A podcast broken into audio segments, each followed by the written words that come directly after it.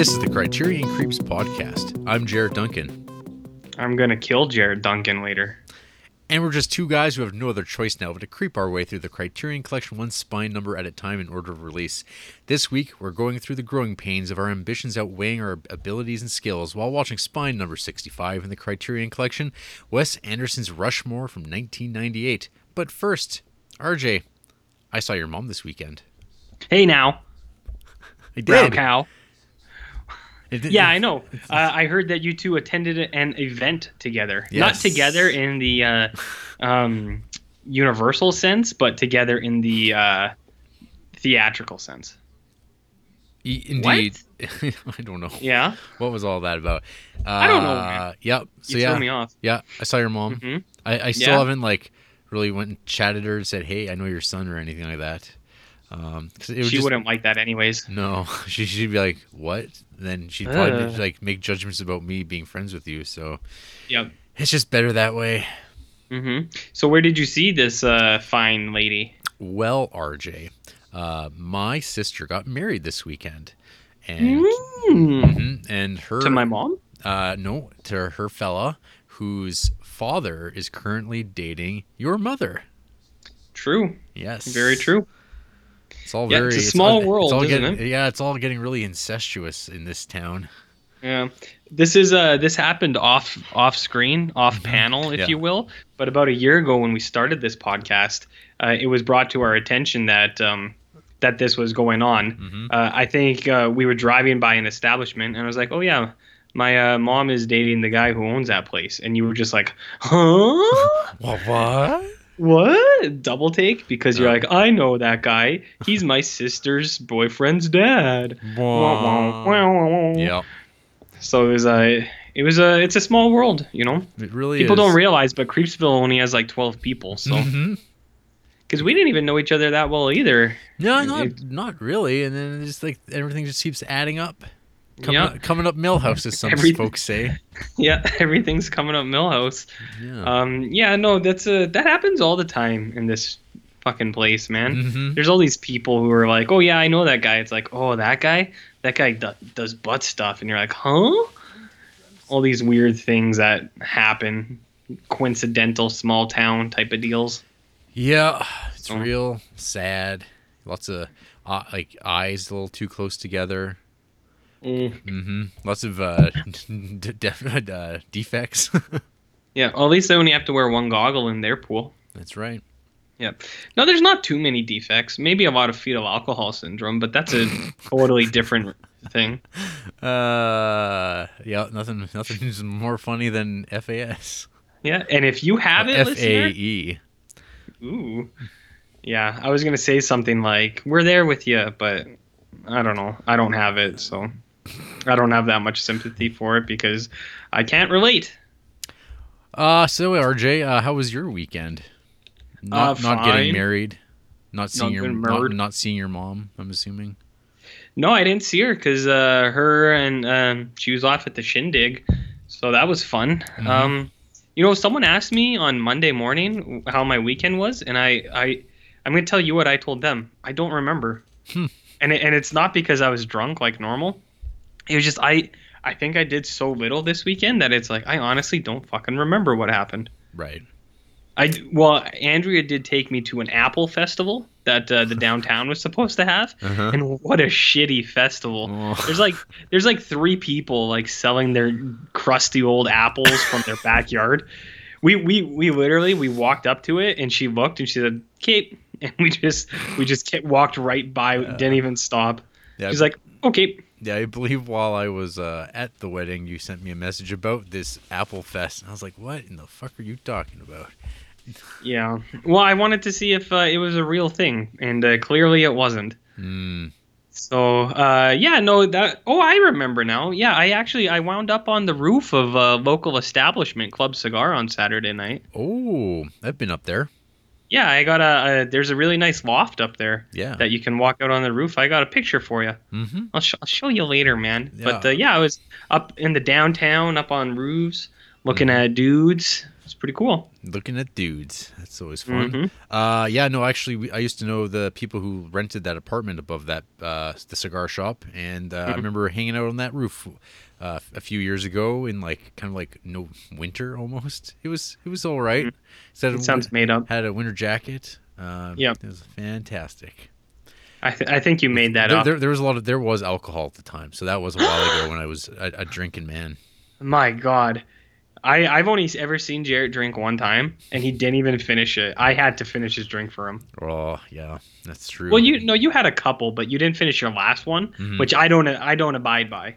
Much like my man Stephen King, when he sees someone not finishing a drink, he goes over and he tells them what's what. yeah, yeah. Because he says, if I could, I would drink it, man. Hmm. Don't leave that shit. Well, What are we talking about? I don't know. Hey RJ, what you been Yo. creeping on? Uh, shit. Uh, just a bunch of junk.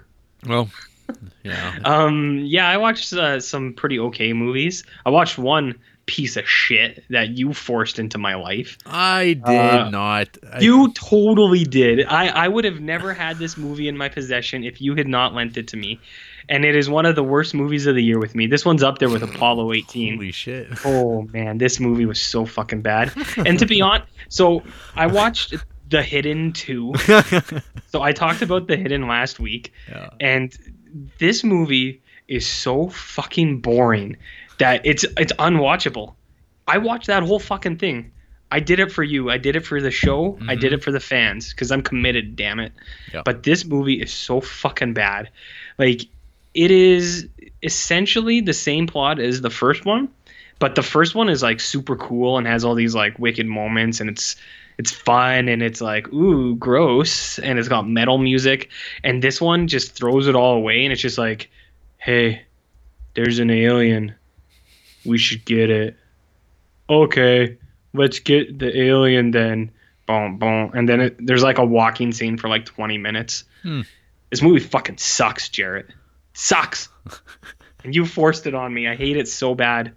It was it was really inconsistent and it was like there's a new alien guy who's like really deadpan at first but then later he has these emotional reactions that don't fit with his character even though it's like they try to say that like he's coming out of becoming a person but he's not and oh, it's, it's so stupid it's so hmm. stupid jared there's no cool butt thong scenes like that first one had Yeah. or uh, rockets or metal music.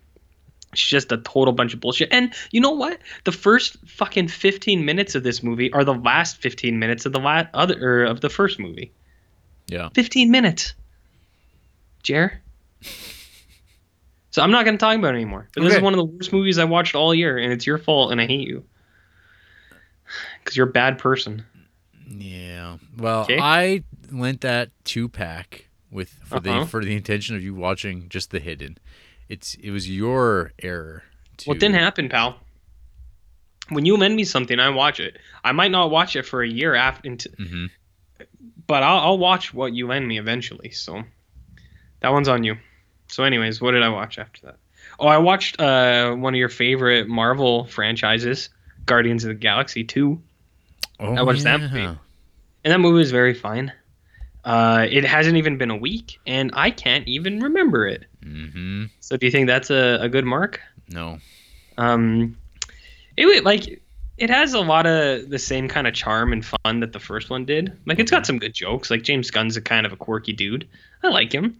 Uh, Drax is really funny, and uh, Baby Groot is really cute. Mhm. But uh, he does really mean stuff to him. Like there's people pouring beer on him and bullying him. And Andrea thought that was really sad. She's like, I don't know why they have to bully Baby Groot in this movie. Seems like a shitty thing to do, and it was.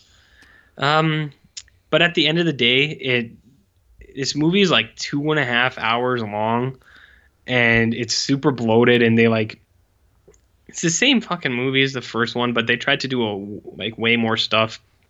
And at the end of the day, it's just another like superhero villain who's like, I'm gonna blow up the universe. And it's like, who cares? You know, It's like, who cares, Kurt Russell? Bro. it's, it's all the same shit. It's just It's all the same shit. Yeah. know, all those They're, like- movies. hmm There was a few things I thought were like really funny. Um, it was mostly Drax. There was a scene where uh, that mantis girl gets hit by like a rock or something and falls over, and then there's like a solid two seconds, and then he's like, "Hey, look out!" because he's right beside her. I thought that was really funny. Hmm. Well, that's okay. So another very fine movie, and then uh, I watched. Um, uh, no, I'll, I'll, I'll wait for a second. I also read a book this week, Jared, You that I never talked about, but I will now since I'm not really going to talk about any movies. okay. So uh, this is a book that you got for me through an interlibrary loan. Yes. Do you remember this book? Uh, yeah. It's called like it's got a weird convoluted title. Something about uh, spindrift and psychic seas. It is called Spindrift: Spray from a Psychic Sea. There you go. And uh, I tasked you with this a long time ago. I think maybe in Ghoul Schools, because it was a book I heard about that was written in the '70s. Yep. And uh, it's it was a really limited print, and it's really hard to track down. You can get one on eBay for like a hundred bucks, but I ain't gonna cash out that kind of dough. No. So uh, you uh, you were nice enough. You went and did the hard, the heavy lifting at a library, and uh, one from the University of Alberta got shipped in mm-hmm. and I read that bad boy. And so the reason I was interested in this book is it kind of has this uh not like What's it about? What, what it, it's kind of okay, it's like an infamous book because there was this lady. It's a memoir that a lady wrote. And she was seeing things in her house. They moved into a new house and she thought she was getting haunted. There was like things that she saw and presences and stuff like that. And so she wrote this memoir. And then before it came out, she died. And some people Oh, say she had a heart. Yeah, see, this is why this book is infamous. I didn't even know. Some people say she had a heart attack. Skeptics believe ghosts killed her. And then there's an alternative, like skeptics believe that ghosts caused the heart attack, but there's an alternative claim that she killed herself. Oh, okay. And it's uh, and both of them are kind of like up in the air, like no one really knows what happened, Mhm. or there's like this big conspiracy for the other one that was strong enough that it it's gotten to the point now 50 years later where it's like we don't know what happened.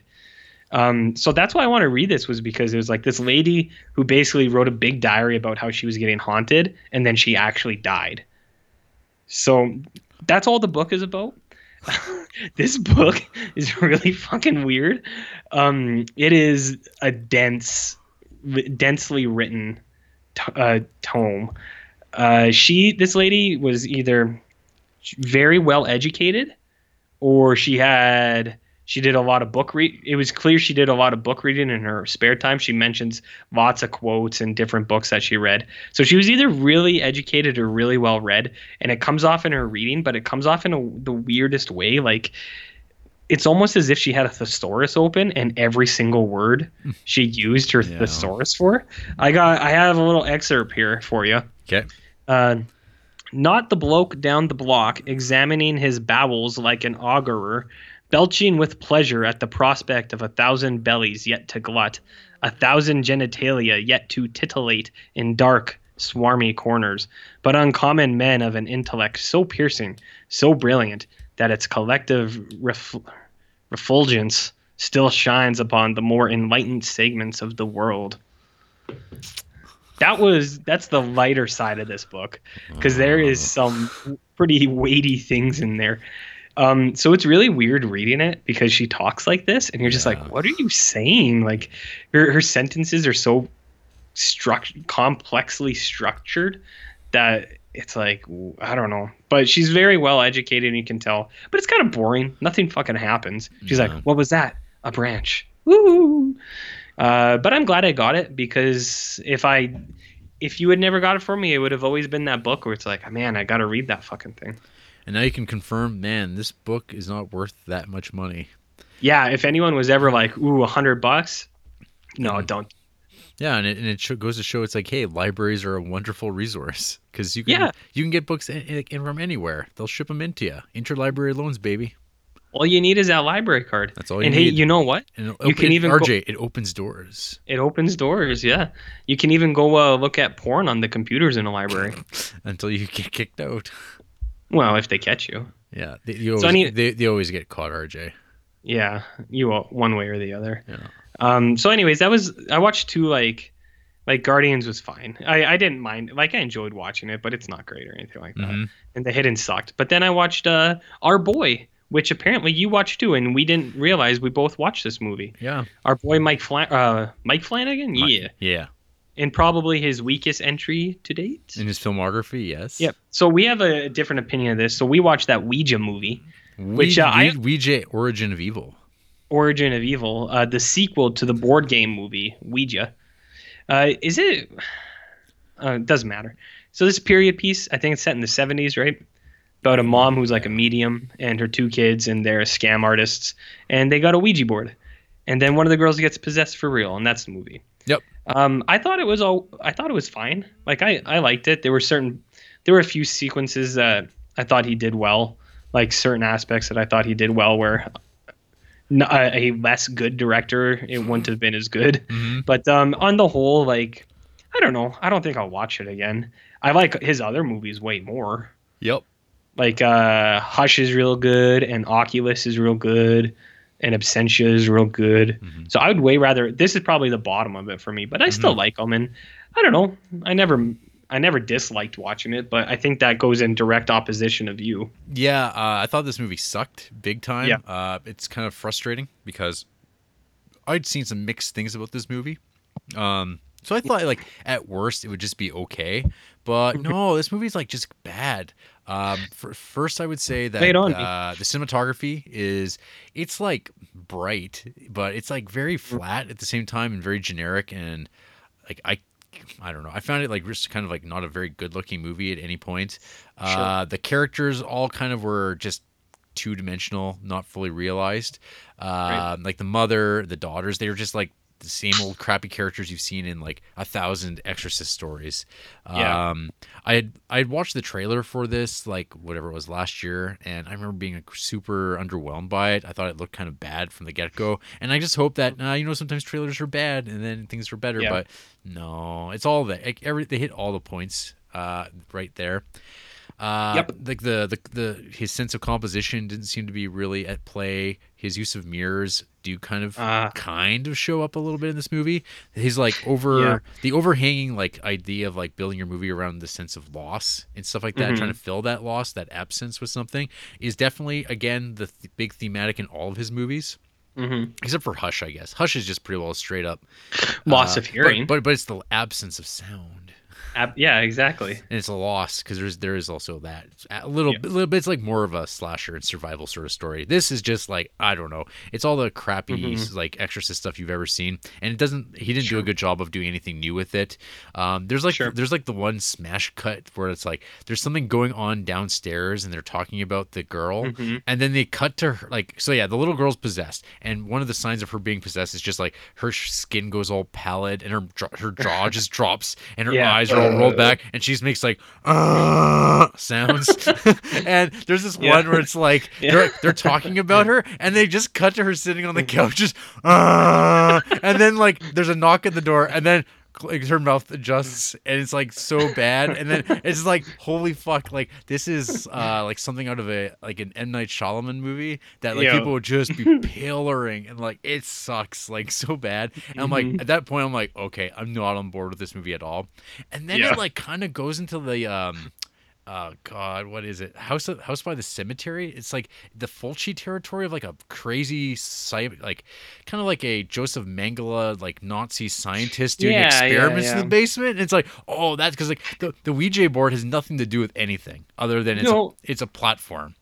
And uh like no there's this evil ghost and there's like a dark skinned evil ghost that's like I, I just watched before i wake and it's kind of like oh it's another like uh mike flanagan like specter creature Mhm. like he's done that a couple times now and here's another one it's like that's kind of nice okay it's maybe if the movie was better and the characters like gave a crap about Yep. um and then like the movie just has this like where it starts turning into evil dead like but but but the thing that annoys me the most was this is like this horror movie and it's like it's there's, there's no blood there's like it, this is the most Oh yeah. there's yeah. this is this is like there's a bit where like the daughter stabs her own mother in the stomach, and you don't see anything other than like their reactions of being stabbed. No like like no horror uh, to speak of.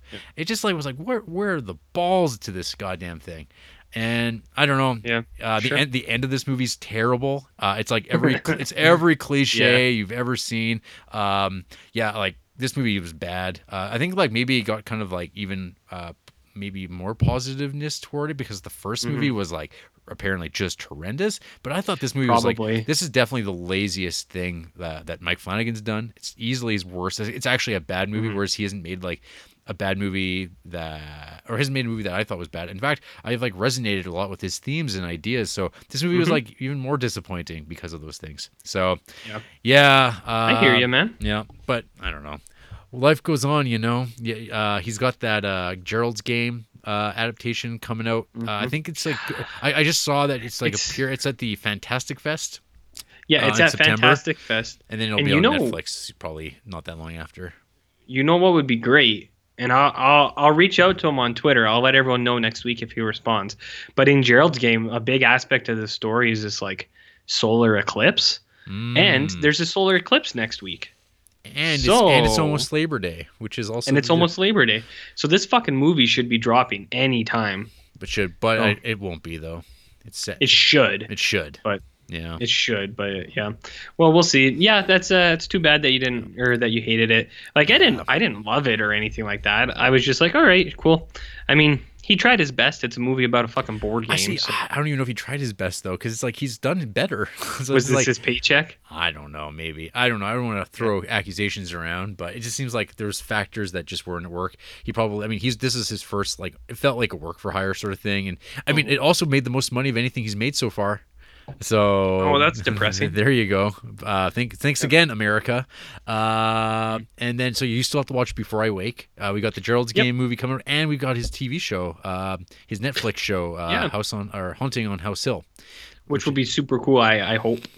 Uh yeah, we'll see what he does with that format. Uh, see if it plays to Mm-hmm. his strengths or not. But yeah, I Mhm. mean, I'm still interested in Mike Flanagan. Uh, but yeah, Yep. this this was definitely a, a miss from him. Yeah, yeah, yeah. I more or less agree with you. I I didn't think it was outright as goofy as you did, but or is bad. But uh, that scene that you're talking about, where it, cuts to her on the couch and she's just like, that uh, that did make me laugh too. It, it, 'Cause like, just, I, I I, just like, like, what? like, it's so like I mean, there's no way to view that other than to make the audience laugh. So I'm like, but now they're making you laugh at the possessed little girl. It's like, okay, Yeah. well, but you're we're supposed to still take this movie seriously, and the priest. Oh, there's the priest in it, and oh, Mhm. oh, oh, fuck this movie. Yeah. Trash. Hey, but you know what? You know what wasn't trash? Oh yeah, baby. This week's Twin Peaks. Oh fuck yeah. Man, that like I'd say like now I think in hindsight we can agree that the last couple weeks of Twin Peaks have been kind of slow burns. They've been that I they, don't mind though. they've been like a little slow. They've, they haven't been the most eventful. We haven't had much to talk about. Uh, but this episode, holy fuck, Mhm. it's just dropping bombs, dropping bombs. They uh, there was major progression of the story. There was a lot of uh, new things learned, some Mhm. surprises. Yeah. Um, I did just want to mention I, I forgot to talk about it because we were going along last week. Uh, one thing I thought was really good in last week's episode was when uh, your buddy Tom Sizemore like Oh. regretted trying to poison him. Yeah. And he runs into the bathroom. He throws the coffee in the urinal, and then the cup in the That garbage. bad. And the guy, the guy at the other urinal is just like, "That bad, huh?" Yeah. I thought that was classic Mm-hmm. Dave Lynch. Yep. Um, I'll let you get into the nitty gritty things about this new episode, but there were two things that I thought were both fucking hilarious. I bet there Uh, was. Okay, I, I maybe yeah. you, probably got notes on them, like, but just like the general uh, scope of the episode.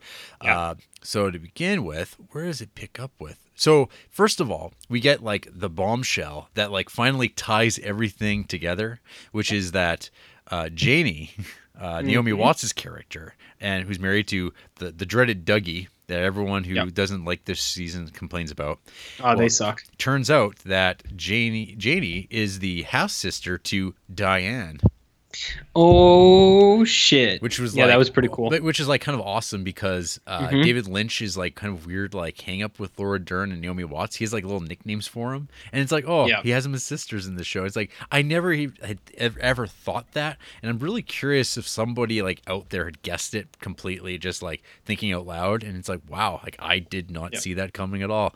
Uh, Mm. And then and then the show just accelerates. Um, fucking Chad, that piece of shit. he- Yeah. he, he gets thrown in fucking jail because he fucking sucks, and that was fantastic. Because I hate Chad. Um, but what else do we have? God damn. Then we have like the the the back to like the real old school Twin Peaks spookiness. Like we are in full on Fire Walk with Me territory. Um, calling back to like that those first four episodes that like were blowing minds. Um, before the the the the atomic bomb episode. Uh, and yeah, like we had you know naked women in the woods and disfigured women that speak out of speak out of time. And uh, uh, Andy is now like a uh, tr- person that goes in between spaces, and it's like holy crap, it's all coming together. And uh, yeah, I don't know, Mhm. man. Th- Uh, this was some a good good hour of TV. Um, God, Yep. and then and then the, the fucking then Sarah Palmer. Oh yeah, shit. She was a fucking ghost face killer in it. yeah, she we found out like uh, where that thing went, and so Mhm. that that was rad. Um, yeah, I don't know, good episode. Uh, I'm Really good. It's it's interesting because like I was I think back to like the 14th episode of Twin Peaks uh, was also like the big radical episode with uh, Yep. the reveal of Leland back in the day. So this Mhm. episode was like reveal, reveal, reveal. So I'm, I'm having some high hopes for the next like the the last what are we on? Four. Four episodes only. Damn. Yep. It sucks, man. It really sucks. No. But uh, yeah, no, I thought it was a wicked good episode too. I um I really liked when Andy went into the lighthouse world Mm-hmm. and met met the fireman Yes. because I thought Andy is the perfect character to for that to happen to. Mhm. I thought it was super cool. Yeah. Uh, the rubber glove or the gardening glove kid. Yeah. That that was also uh really fun to watch because it's like yeah that is a David Lynch thing. Uh-huh. Like I don't know if it'll pay off in the end. It doesn't matter if it does or not, but it was a cool thing to have in there. And Monica Bellucci. Oh man, I loved that. I think I think I'm on the same same wavelength as Dave. Uh, Monica Bellucci is a uh, Bellucci. pretty pretty Bellucci Bellucci. She's a pretty sweet dame. Yep. So uh, that's pretty cool. Um, I, there were two things that I thought were fucking amazing. hmm Uh, when David Lynch is like on the phone, and then uh, he he like to calls um what's her face the uh, Twin Peaks sheriff lady yeah. or uh, the secretary. Yep. He calls her and he's like, "Have you been there the whole time?" And she's like, "Well, not the whole time. You know, I went home and then we were on vacation." And then it cuts back to him and he's just fucking dead silent for the longest time. It's like 15 20 seconds. hmm He doesn't say a single word and then she's like, "Okay, well, I'll pat you over." Yeah. Like cuz the sheer like stupidity of what she said, he's just like so shocked he can't even talk. I thought that was super funny. he just doesn't entertain it at all. And no, not at all. And then in that very same scene, when he calls the other FBI office, hmm and Oh. then uh, he's like, he's like, you need to find Dougie Jones, and he's like, okay. And then the guy hangs up, and the other guy in the room's like, uh, he's like, there's nine Dougie, or the main guy's like, there's nine Dougie Jones in uh, Vegas. The other guy goes. How are we supposed to find him? And then he totally fucking freaks out. He's like, Wilson, it is what we do. This is the FBI. Oh, yeah. he like fucking Oh. loses it on that guy. Yeah. I thought that was so funny. Yeah, that that that was definitely Yep. some uh, fire walk with me uh, shot shooting too, because like the Mhm. weird angle that the camera was at and everything, and just Yep. this like offbeat feel of the FBI stuff. Yeah, no, yeah, it was a good episode. Um, I don't know, no, Yeah, no, it was good. Oh, I had um a uh, listener uh, ask me to ask you a question. Oh, Oh, actually, I just remembered too. I like that uh, there was an in mem- in memory of David Bowie. yeah, That made me all teary eyed at the end because Yeah. I was like, I miss you, Dave. Because I bet he would have been in this. oh yeah. Well, because he's, he's David Robert Jones. Yeah, because uh, yeah, well, Phil Philip uh, Jeffries, he's he's in the show, but Yep. unseen. Yeah, if he was still around, I bet he would have had a role in this somehow, uh, like some on screen time. But Yeah. we'll never know. Uh, so my friend, uh, my friend Ryan, he is watching the show and he uh, he is into it just as much as we are. Yep. And he was asking if we're if we're supposed to not know who Billy is still. Yes. Like when they have those conversations Yes. about Billy, Yes. Tina, and like Chuck. Yeah. He was like, "Did I miss something?" No. And I was like, "I don't think so."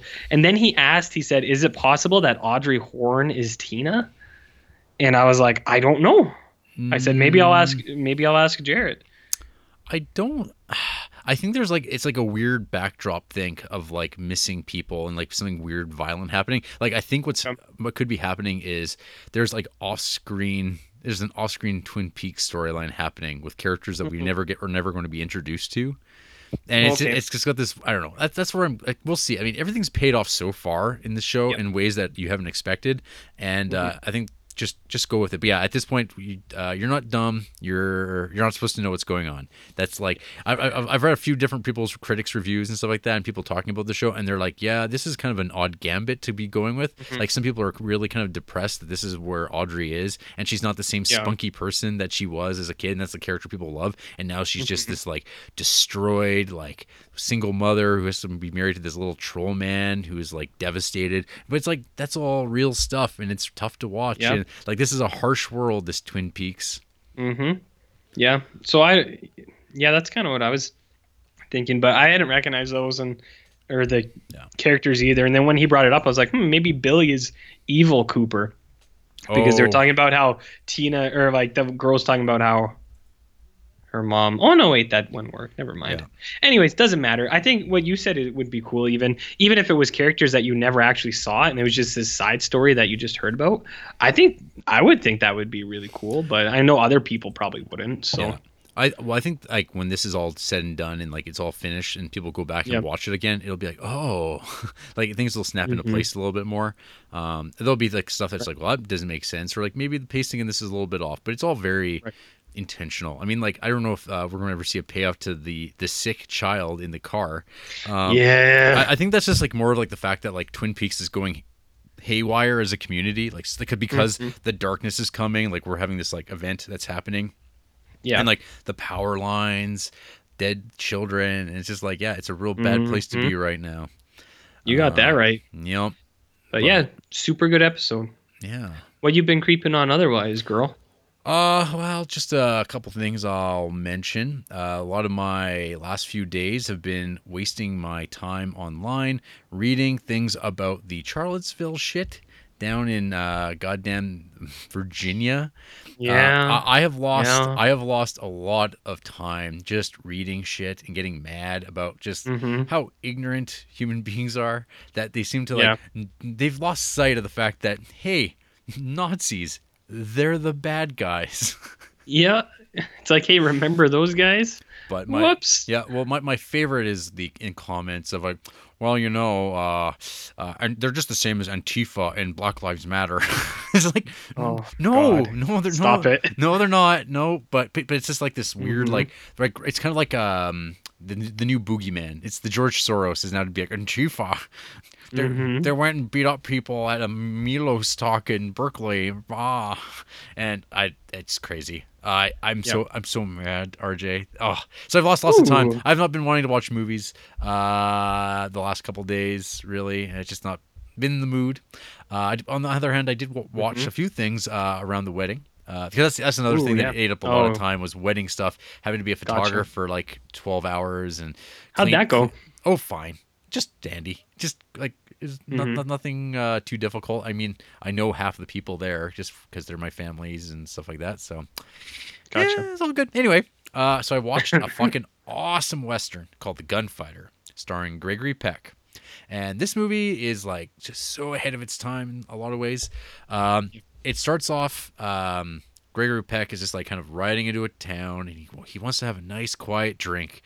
And some fucking kid who's got the cock of the walk going on with him, he's like, "Hey, I heard some big, big things about you." And it- it's, it's like the classic stuff of like tr- a guy trying to pick a fight with like a big gunfighter to so, to see who's better. And the gunfighter's like, "Fuck, dude, like, come on, just go away. Like, you don't want any piece of this. You, you don't want to do this." And the kid is like, "What do you mean I don't want a piece of that? You insult my character?" And just blah blah blah. And then winds up he's dead. Mhm. And Gunfighter's like, oh, well, I guess that's another town. Got to move on.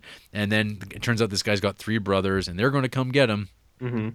Uh, he manages to waylay them. He gets ahead of them, moves on to the next town, where he's swinging through the neck of the woods, where he left a, a, a lady uh, that from a another life with uh, his son, who he wants to see, and he's never actually met outside of like when the child was born eight years prior. Mhm. And it's just this like resigned story of a fucking gunfighter who's like, you you think like being the ultimate killing machine would be great, but all it does is attract like guys who want to be like prove themselves and be tough in a world of just like toxic masculinity, which I believe is all the uh, buzz right now uh, Nice. in in uh, the world right now. So and like Gregory Peck totally pulls off the resigned like guy who just does like he doesn't want to kill people anymore. And of course, like when you're this sort of legendary sort of figure, uh, was it Ringo? Uh, like guys, like your your legend precedes you, and then suddenly it's like he's killed 50 men, and he's like. I've, I haven't killed 15 like and so but Mhm. everyone believes it the, the legend becomes bigger and everyone wants to make their name off of you. And there's like this paranoia and fear that every time you walk in to do anything someone's gunning for you and there's like just this weird thing where like he's sitting at a table and this like young kid starts like it's like with a bad thin mustache starts trying to like pick words with them. And he's just like i've got a gun drawn on you under the table. And the kid's like Mhm. well ain't that you a coward? He's like no it's just experience. Like it's like yep there, it's like we're, we're talking about killing people. There's no like honor in it at all so who Mhm. gives a shit? Um but yeah this movie was great. Uh i not i don't know. It's it seems like it doesn't get a lot of uh, attention. Uh like it seems like but it's definitely uh i'd say some top rate westerner. Uh so that Ooh. was that was Well, ace Yeah. what was that No, I was just saying you're you're finally getting to some of these westerns, man. Like you you've always dreamed. Oh yeah, no, I've uh, I've got a pile. I mean, I'm just getting through stuff that I'm just like hearing about online and tracking down copies that way. But I've got like and I got I've, Oh. I've got piles and piles of stuff that I've bought that I uh, have yet to watch. So it's like, oh, Sure. I got to do that too, I suppose. But Mhm. uh, I don't know. What's some another? No, there's another western I checked out that was uh, of note. Oh, so uh, on Thursday, Friday, uh, Thursday night, Friday afternoon, I spent a great amount of time writing out a list on Letterboxd about uh, the Royal Mounted uh, Police, um, the the Royal Yeah. Mounted, whatever you want to call them, the RCMP. Real Um, Canadian police No, mount. well, they, they, have different names depending on the movie. Uh, So I, I just fall under the mount exploitation genre. Um, Mm-hmm. So RJ, back in the silent era, uh, the kind of British and American film industries, they Mm-hmm. decided, hey, let's make movies about exotic locales that are scenic, and we'll use these Yep. stoic figures, these redcoats, these royal Mhm. mounteds, as the figures. They're like good, upstanding people who always get their man. So they just made a bunch of like Mhm. w- westerns or AKA northerns. Um, Ooh. yeah, that's what they're called, and uh, they made these movies like a lot. Um, like there's, a, I, I put together a list of about 127 movies or something like that. God dang. God dang! And like the vast majority of those are pre 1960. There's the, I. I, I've not seen any of them, uh, but I just was like typing in mounted, RCMP, Royal Mounted, and like saw it popped up on Letterboxd. I went and bought me a book. I went and bought me a Pierre Berton. Are you familiar? Are you, are you uh, familiar with Pierre Berton? Uh, Not at all. That's unfortunate because he is uh, or was like the like preeminent like Canadian historian like through the, the 70s like he wrote like super popular books on Canadian history. He was like the guy doing it and he writes very well. His stuff's like kind of funny and very well researched. Uh, he's the dude. Uh, he has this great book on the um, uh, the Northwest Passage and the Franklin Expedition and stuff like that called the Arctic Grail. And he's got a bunch of other books, but the one I needed to get and which I found at a used bookstore was uh, Hollywood's North, which is just talking about like uh, all the, the, these weird films being made in the U.S. about Mounties. Um, even though it's like this weird medley of like these movies, like it seems like as soon as you hit the uh, U.S. Canadian border, everything becomes like the Rockies and forests, and there's no prairies, there's no uh, like you know BC rainforest. It's just like nope, you're in Ala- you're in this gigantic landmass that's Alaska, um, where like you can be in Saskatchewan and like an hour later you're in the northern mountains. Uh, it, it's it's like fantastic. So I watched this one film. cool. Yeah, it's it's interesting. Uh, there's a Mhm. bunch of these movies. I uh, recommend people check out my list uh, called Mount Exploitation. It's a real hot ticket. All these movies I've only I've only seen now three of, um, but one I had to watch because I had never heard of this, and like when I saw it, I was like, I have to watch this immediately. Uh, it's a film called Red Coat. It's directed by Italian like schlockmaster Joe D'Amato from 1975. So it's a spaghetti western set in Canada. Uh, and yeah, it's like just uh, made by people who don't know anything about Canada other than like, oh, let's make a western, and we'll just say things like Canada, and oh, here's some uh, huskies and snow, and like they always get their man, and that's that's about it. Uh, nice. But yeah, the movie, I probably am giving it too many, too much credit because just because of the content, like the the, the, Sure. the actual like the content of the movie, it's like I found fascinating. Um, but yeah, I mean, it's not a particularly violent or like memorable spaghetti western. Uh, it seems pretty standard stuff, like it's revenge and guys going after one another in the woods and like. It's not even violent What, the way that. what were they I doing prefer- in the woods? getting their men in the woods. Oh my god. Yeah. Oh yeah. There's. Oh yeah. That's another one great thing about these northerns is like it's all about like fur trappers and uh, Nice. smugglers and highwaymen, and they're all lumberjacks. like they all have like the same Mhm. toques and beards and half breeds. RJ, lots of talk about half breeds and savages. Um, it, Nice. It was a it was a different era. Um, but Mhm. yeah, this movie was pretty neat. Um, so I, Sounds kind of cool. yeah. Uh, oh, the other one, the other movie I'll mention that I watched, uh, which was not bad. It's called Saddle the Wind. It's from 1958. Uh, It's written by Rod Serling of Twilight Zone fame. Um, Whoa. yeah, and like he hasn't, he didn't, he didn't write a lot of movies. He didn't work on a lot of that stuff. But uh, so this movie's got a few folk in it: Robert Taylor, Julie London, Donald Crisp, all your favorites, Royal Dano. But the one fella in particular, who's kind of the villain of the movie, is played by one John Cassavetes. Um, here, capturing like really well. Cool. Yeah, he like what he's awesome at, uh, and like and he's consistent in all these movies that he was in, Mhm. uh, is that he captures like that 20th century like high strung angsty weirdo like so well, because he just Mhm. comes off like he's just off putting, like he seems at total odds with sort of the feeling that you expect of like 1950s westerns. Like he kind of comes at like that revisionist point, like him being there, because he's just a little like too modern. He's a little too urban to be like settling down to be a rancher in the middle of Hmm. nowhere.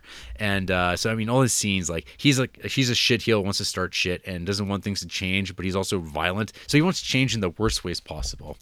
Um, The movie starts off. The first five minutes are actually really, really good, and I kind of wish that the movie was more like those first five minutes. But then it kind of moves into Yeah. like territory of like the older brother raised his younger brother like a father would. Uh, younger brother brings like beautiful lady in, and they're going to settle this big, huge property that they're going to ranch for the rest of their lives. And they're all kind of there at the the whims at the of the like kind of the head guy who like took over like the whole valley beforehand and wants everything to be in an even keel, keep it all nice and balanced. But things don't always stay that way. Royal Dano, he plays a, a settler who wants to like you know he wants his own. He bought this land and he wants to put barbed wire up around it. And this of course runs contrary to the philosophies of the people established there who only want freedom and they see barbed wire as uh, a restriction. Uh, so th- th- everything plays out. There's violence. People get shot. Um, justice is served. Uh, it's got a kind of a surprisingly grim ending. It's uh, not too bad, but it's not like grade A stuff. I'd say like for if you want to watch like some random weird uh, old western, Gunslinger's really good. Which Uh, gunslinger? Like the Dark Towers gunslinger? Just the Gunslinger from 1950. Uh, RJ.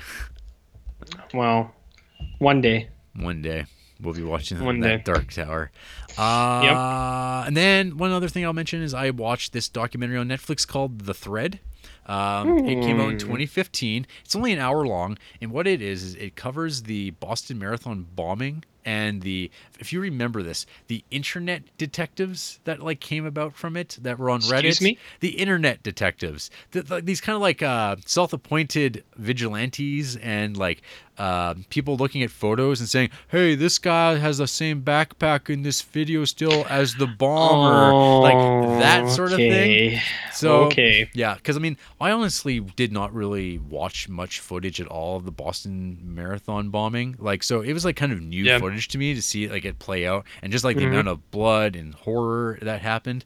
Um, like it was like very uh, abstract to me, I guess. Seeing like seeing it now, two years after the fact. I guess it's like for some people, who are Yeah. like, I never saw the September 11th attack, which is like, Uh, like that one I would find really crazy because how could you have avoided it? But this one. Yeah. I kind of hadn't really gone out of my way to watch. But um, yeah, so there was that part of it that was interesting. And then it starts Mm-hmm. doing interviews with uh, the people who were like, uh, who like track data, and they're all just like on uh, on various spectrums, if you will. Ex- uh, wait, please elaborate on what kind of a spectrum are you talking about? Um, the Green Lantern spectrum. The uh, Uh, the li- oh, the light spectrum. yeah, yeah, Neat. yeah, just like that. Uh, so there's there's this one fucking guy though. Man, I hate this douche. So he's like this like guy. He's like on his like I don't know his apartment. He's got this like Heisenberg lives like printout Yeah. on his door, and inside he's got all this like Tarantino shit, Pulp Fiction. He's like coffee mug. The handle's like a Mm-hmm. gun, and it's something about motherfucker. It's like oh Samuel Jackson, blah blah blah. Yeah. And the guy's like, I want to be a script writer, and uh, I was a moderator on this subreddit, and because so it's about Reddit, RJ, and uh, I don't know, I've we've, I've talked about this privately, but I think Reddit's just total garbage. Um, Uh, yeah, I waste a lot of time on there, but Oh. it does make me really, really mad all the time. I I guess But I should, uh, I don't want to contribute to the things though. yeah, I uh, I guess I should mention that I think like uh, we have a few listeners that probably did find this podcast via Reddit, so it's not total Yeah, garbage. But I would definitely say that like by and far, like there's like the one of the co-founders of uh, Reddit. He made some comment that like Reddit's like the closest we've come to like being able to see people think out loud, which I think is like Aw, really on. like really repulsive and like that's probably why I don't like Reddit because like you can't Yeah. you can't really curate it. Um, where with Twitter you Mm-hmm. can like kind of shape what you're going to see, which is preferable to me rather than just like uh seas of shit coming at you it's like i just don't Yeah. want to float around in that and yeah so in this documentary it just plays out like the different like the problems with internet detectives and like people who are like working outside the law to do things and this idea that like oh there's a bit with like buzzfeed people and they're just fucking dumb like they're so fucking dumb these these Mhm. fucking mooks and they're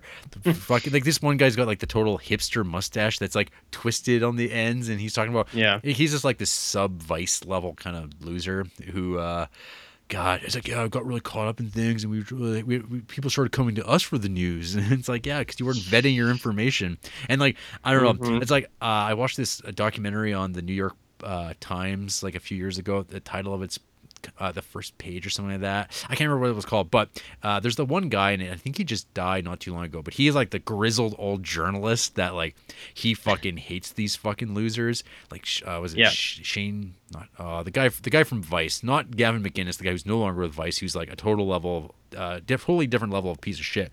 The the one guy who's like the face of like Vice on HBO and stuff like that. He was going on, and this guy, uh, David from the New York Times, he just dressed him down. It was fantastic, and I'm like, fuck, that guy would just eat like fucking chew these guys' assholes out. Like they're just like Uh, they're, uh, just- they're- they're- they're schmucks. Oh my god. Okay. Sorry, I, I didn't mean to cut you off, but uh, your uh, your expression there is something I've I've never heard. you never heard So that?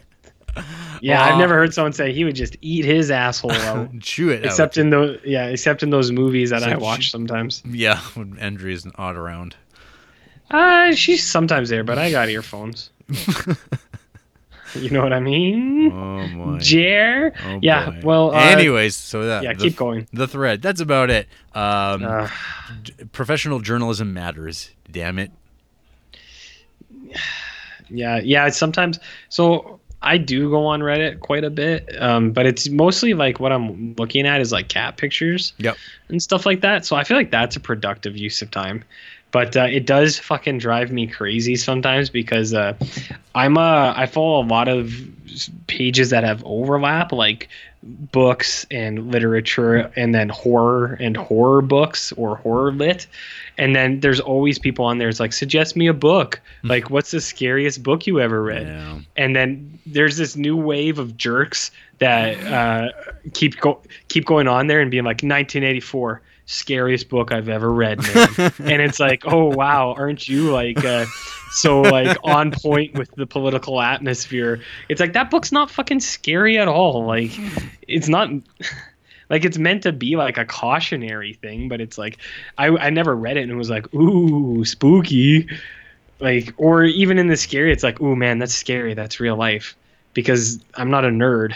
Mhm. So um, there's that, and then as I've mentioned before, uh, they led me straight a lot. Uh, they made me read that fucking book Pen Pal by Dathan Aubrick or whatever, which was the worst fucking book I've ever read.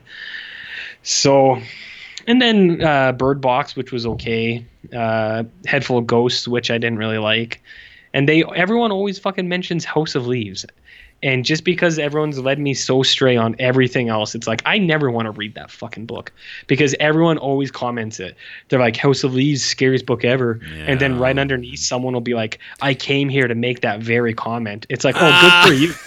It's like, like I don't understand why people do that either. It's like, what do you want? A fucking congratulations? Like you like the same stuff. Good job, bud. Uh, so yeah, I get Reddit makes me really fucking mad sometimes. Yeah, well, you know, Antifa and Black Lives Matter are just as bad. Sure. Uh, you said it, not me. Um, that's Jared Duncan uh, at um, what's your email again? Men rule, minorities drool. At uh, DailyStormer.com. there you go. Yeah. Yeah, Good, Cool. good, good people. Those fucking Nazis. Yeah. What well, a what, what a bold what what what a bold statement to be made. It's so it takes so much bravery to condemn white supremacists and the alt right and all the other scumbags. you'd be surprised. It seems like it's a hard thing nowadays. Well, even so- when you're the president, you know, you just gotta you don't want to anger any Mhm. potential voters. well, yeah, you can. You can't alienate the people who got you there. Yeah, as It'd be a as, horrible thing to as do. famed Kluxman, uh, David Duke admonishes you Uh, online. The Grand Dragon or whatever the yeah, fuck is yeah, old David title is? David Duke. What did I call him? A Kluxman? I like that. Like the- Kluxman? Kluxman rather than a The- Klansman. The McCluckian. Yeah. From Yeah. yeah. Anyway, hey, uh, so that's the movies. Uh, RJ, you got any Yo. news for us? I've got maybe my little bit of news I'll share first. Cause Uh, yeah. Okay, go for it. yeah, okay. So Criterion's November Ooh. releases, dog. Lay it on me, baby. This is news to me. Okay, okay. One sec here. I like to close windows when I have them all ready for me to like look at. So display images. We got RJ coming our way. Uh, the Philadelphia story, directed by George Cukor. He's got all your favorites: Katharine Hepburn, Cary Grant, Jimmy Stewart. Oh. Oh. You, you love That, that's my reaction. yeah. You're scared. Oh. Yeah, I don't know what to think, dude. Yeah, uh, it's actually fun. I think like a lot of these movies, uh, uh, these big movies with like I don't know, Katharine Hepburn and stuff like that. They've all all put up on a like a MGM like four pack. So I just have those on DVD, and I'm okay with that. Cool. I don't know if I need to spend uh, Criterion prices for Blu-rays of these movies that I've never watched before, but I'd rather them exist and be out there than not. So that's cool. Yeah. Uh, there's this movie called Desert Hearts by one Donna Deitch. Deitch, I guess. Uh, I have no idea what this movie is. Um, so that's cool. Mhm. It's got a photo cover. Uh, Yep. s- uh, the one movie that's actually pretty neat is Terry Gilliam's Jabberwocky, his first uh, solo directorial movie. It's got a wicked cover. It's awesome. It's like the actual uh, illustration of the Jabberwocky from the uh, Mhm. Lewis Carroll uh, Through the Looking Glass. Uh, whoever the guy was that drew that stuff. The Johnny Depp version? Uh, indeed. Uh, so that's coming. That's neat. More Terry Gilliam love. Uh, Yeah. And uh, they're re-releasing Le Samouraï, directed by Jean-Pierre Melville, on Blu-ray, which is cool for people who are really into Drive. uh, this this is a movie that like it's like you've seen the poster of this fucking movie because there's like I think a thousand guys on Letterboxd that also have this graphic, like Adam Cook and a bunch of other people. Uh, this movie's pretty Mhm. oh, pretty good. It's solid. Uh, not an all-time classic or by my by my measure. I don't think it's that great, but it's pretty cool. It's okay. Yeah. That's it. Well, that sounds okay. I think. I think it was just those. I'm four. down. I'm down with some of the things that you you mentioned. I, I hope so. Yeah. I'd be sad if you weren't down with these things that are Criterion on the Criterion podcast. I well, I only like half of these fucking movies, anyways. So Yeah. because I keep it real. a little more than that. A little more. Come on. Yeah, a few. Okay. So. Uh, okay. So your news, Hoss. oh, I was just gonna mention. Uh, remember when we did that King Kong episode? Okay. So the guy who dir- directed that Kong Skull Island, Yep. who is allegedly doing a Metal Gear Solid movie, allegedly, Jordan Vogt-Roberts. This guy fucking lost his mind on Twitter today. Did you see this shit? No, no. I have I have a job. I can't like go, use social media. I have I have a job too. I was busy all day, but I saw it this morning because he he did it like late last night and then today too. So, are you familiar with the YouTube uh, reviews of movies? Are you familiar with people or like do you know CinemaSins? those people who like tick off. It's like it's like this. They'll analyze a movie and they'll be like, "That's wrong. Well, That's wrong." Okay. Well, no, I mean like outside of like Red Letter Media doing their uh, Okay. videos, uh, I'm only really the only video reviews I ever watched are maybe the the Onion uh, film critic because those are Mm. Yeah. usually really funny. Okay. But uh, that's about So- it. So a good point, I guess, is uh, you know the like the video reviewers that people like Red Letter Media make fun of. hmm It's like guys like that. So it's like YouTube reviewers, and then there's one in particular called CinemaSins, where they like go after movies and they have like a little ticker, and it's like whenever they find something in like the dialogue or the plot or something like that that they think is wrong, Okay. they're just like they like call it out. And this fucking guy went off on them hard. Um, and he actually has like a lot of really valid points, but it's just like whenever you see someone tweeting like every minute, like 90 tweets, you're just like, holy shit, something's going on here. Yeah. But uh, I, I picked out two that I think summarize it pretty good. He's like, these guys aren't just bad at what they do. Uh, contribute to the de- uh, devolution of film criticism. They're lazy, hiding behind satire, quote, satire and quote jokes. hmm And he says, There's rarely true criticism with merit in Cinema Sins videos, nor any real satire in there. Stop telling me it's satire. So he this guy like has a huge, huge thread. And it's Yeah. actually some of it's worth reading, but because he's talking about all these YouTube things and what's wrong with uh all these like kids who fucking review stuff. These kids these days. Not not no, not even kids. This CinemaSins guy's like forty five. But Oh, like he talks he yeah, he talks like he he uses the movie Looper as an example Mhm. because like he started they did Kong Skull Island and Yep. he was addressing the criticisms. He's like uh, he's like, well, he's like, we explained that, or it's like, well, that's what it's called, something like this. And then he went to Looper. He's like, I'll go to a movie I, I'm not involved with, and he was talking about them too. And he's kind of like, he he just he's screen grabbing what the people said in there, Yep. and he's talking about like why what they said doesn't work. And there was one I thought was funny where in Looper he's like any the criticism was any movie that opens with three minutes of first person narration definitely skipped the first day of screenwriting 101. Yep. And then uh, this Jordan Vogt-Roberts guy said. Uh, in quotes, I took one class on filmmaking, so now I'm, now I'm an expert on the rules of cinema. ignoring, and then he said, ignoring that good films break the rules. Uh, and that kind of reminded me of that review we had that one time about the guy who uh, Mm. said that uh, we need to understand the context of movies before we can accurately review them Yep. and uh, things of such and such. So Yep. it, it just reminded me of that guy. So I was It- like, okay, It reminded you of the good times. the good times when uh, people left reviews. Yeah. Hello. Hell of Hey, did we get any email? You never checked the email. No, I did check the email. No, no, no Uh-uh. love this week. Man, where you at, guys? Guys, where you? Okay. Well, anyways, uh, that's all I wanted to talk about because I thought that was kind of funny. 'Kay. So Cool. you know, you know how it is, brah. That was it, huh? Yeah, uh, I mean, there's stuff. Hey, Tom Cruise like broke his leg or something. Something. Sorry, I, uh, I, um, I'm a monster, and that's all there is to it, folks. There you go. Um, well, RJ, hey, it's like only been an hour. we have a review to do. Why do we do this? Why are we like this? I don't know.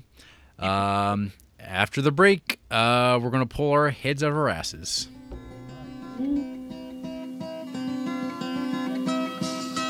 I am waiting. I am waiting. Oh yeah, oh yeah. I am waiting. I am waiting. Oh yeah, oh yeah. Waiting for someone to come out of somewhere. Waiting for someone to come out of somewhere. You can't hold out. You can't hold out. Oh yeah, oh yeah.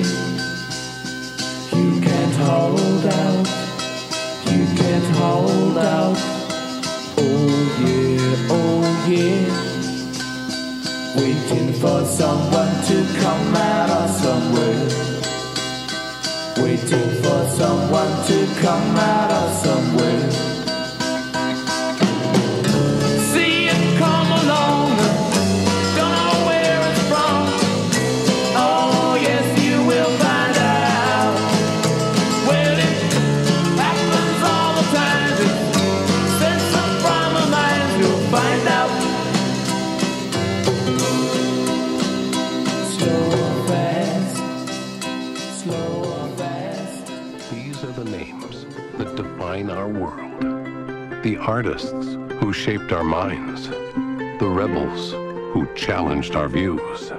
But of all these legends, there is one that stands above all others. I'm sorry, did someone say my name?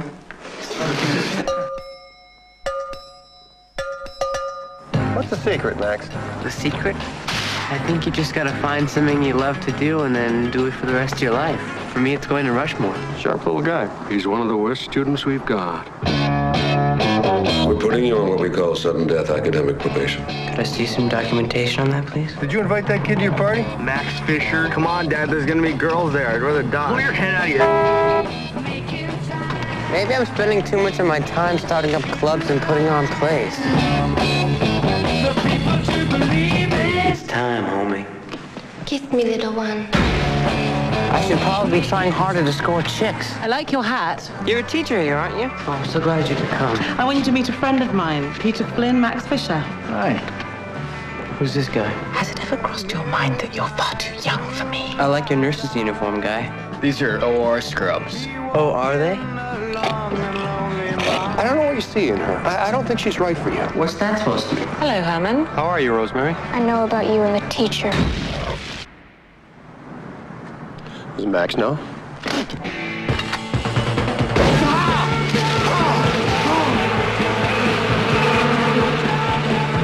She's about five foot three, 112 pounds, glasses.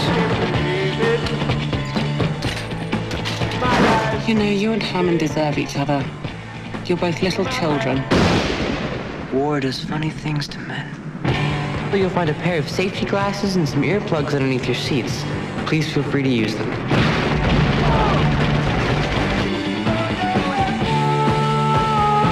Do you think of Max's latest opus? It's good. But let's hope it, it's got a happy ending. Rushmore. Thank you very much.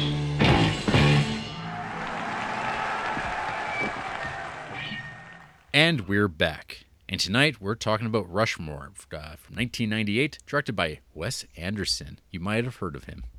Uh, a synopsis from Letterboxd. The tagline: "Love, expulsion, revolution." When a beautiful first grade teacher arrives at a prep school, she soon attracts the attention of an ambitious teenager named Max, who quickly falls in love with her. Max turns to the father of two of his schoolmates for advice on how to woo the teacher. However, the situation soon gets, soon gets complicated when Max's new friend becomes involved with her, setting the two pals against one another in a war for her attention. Mm-hmm. Yeah, that's pretty garbage, right? like, Uh, I guess. I mean, how else would you describe this movie? Uh, it's like well, I mean, it seems like it's from the perspective of the teacher.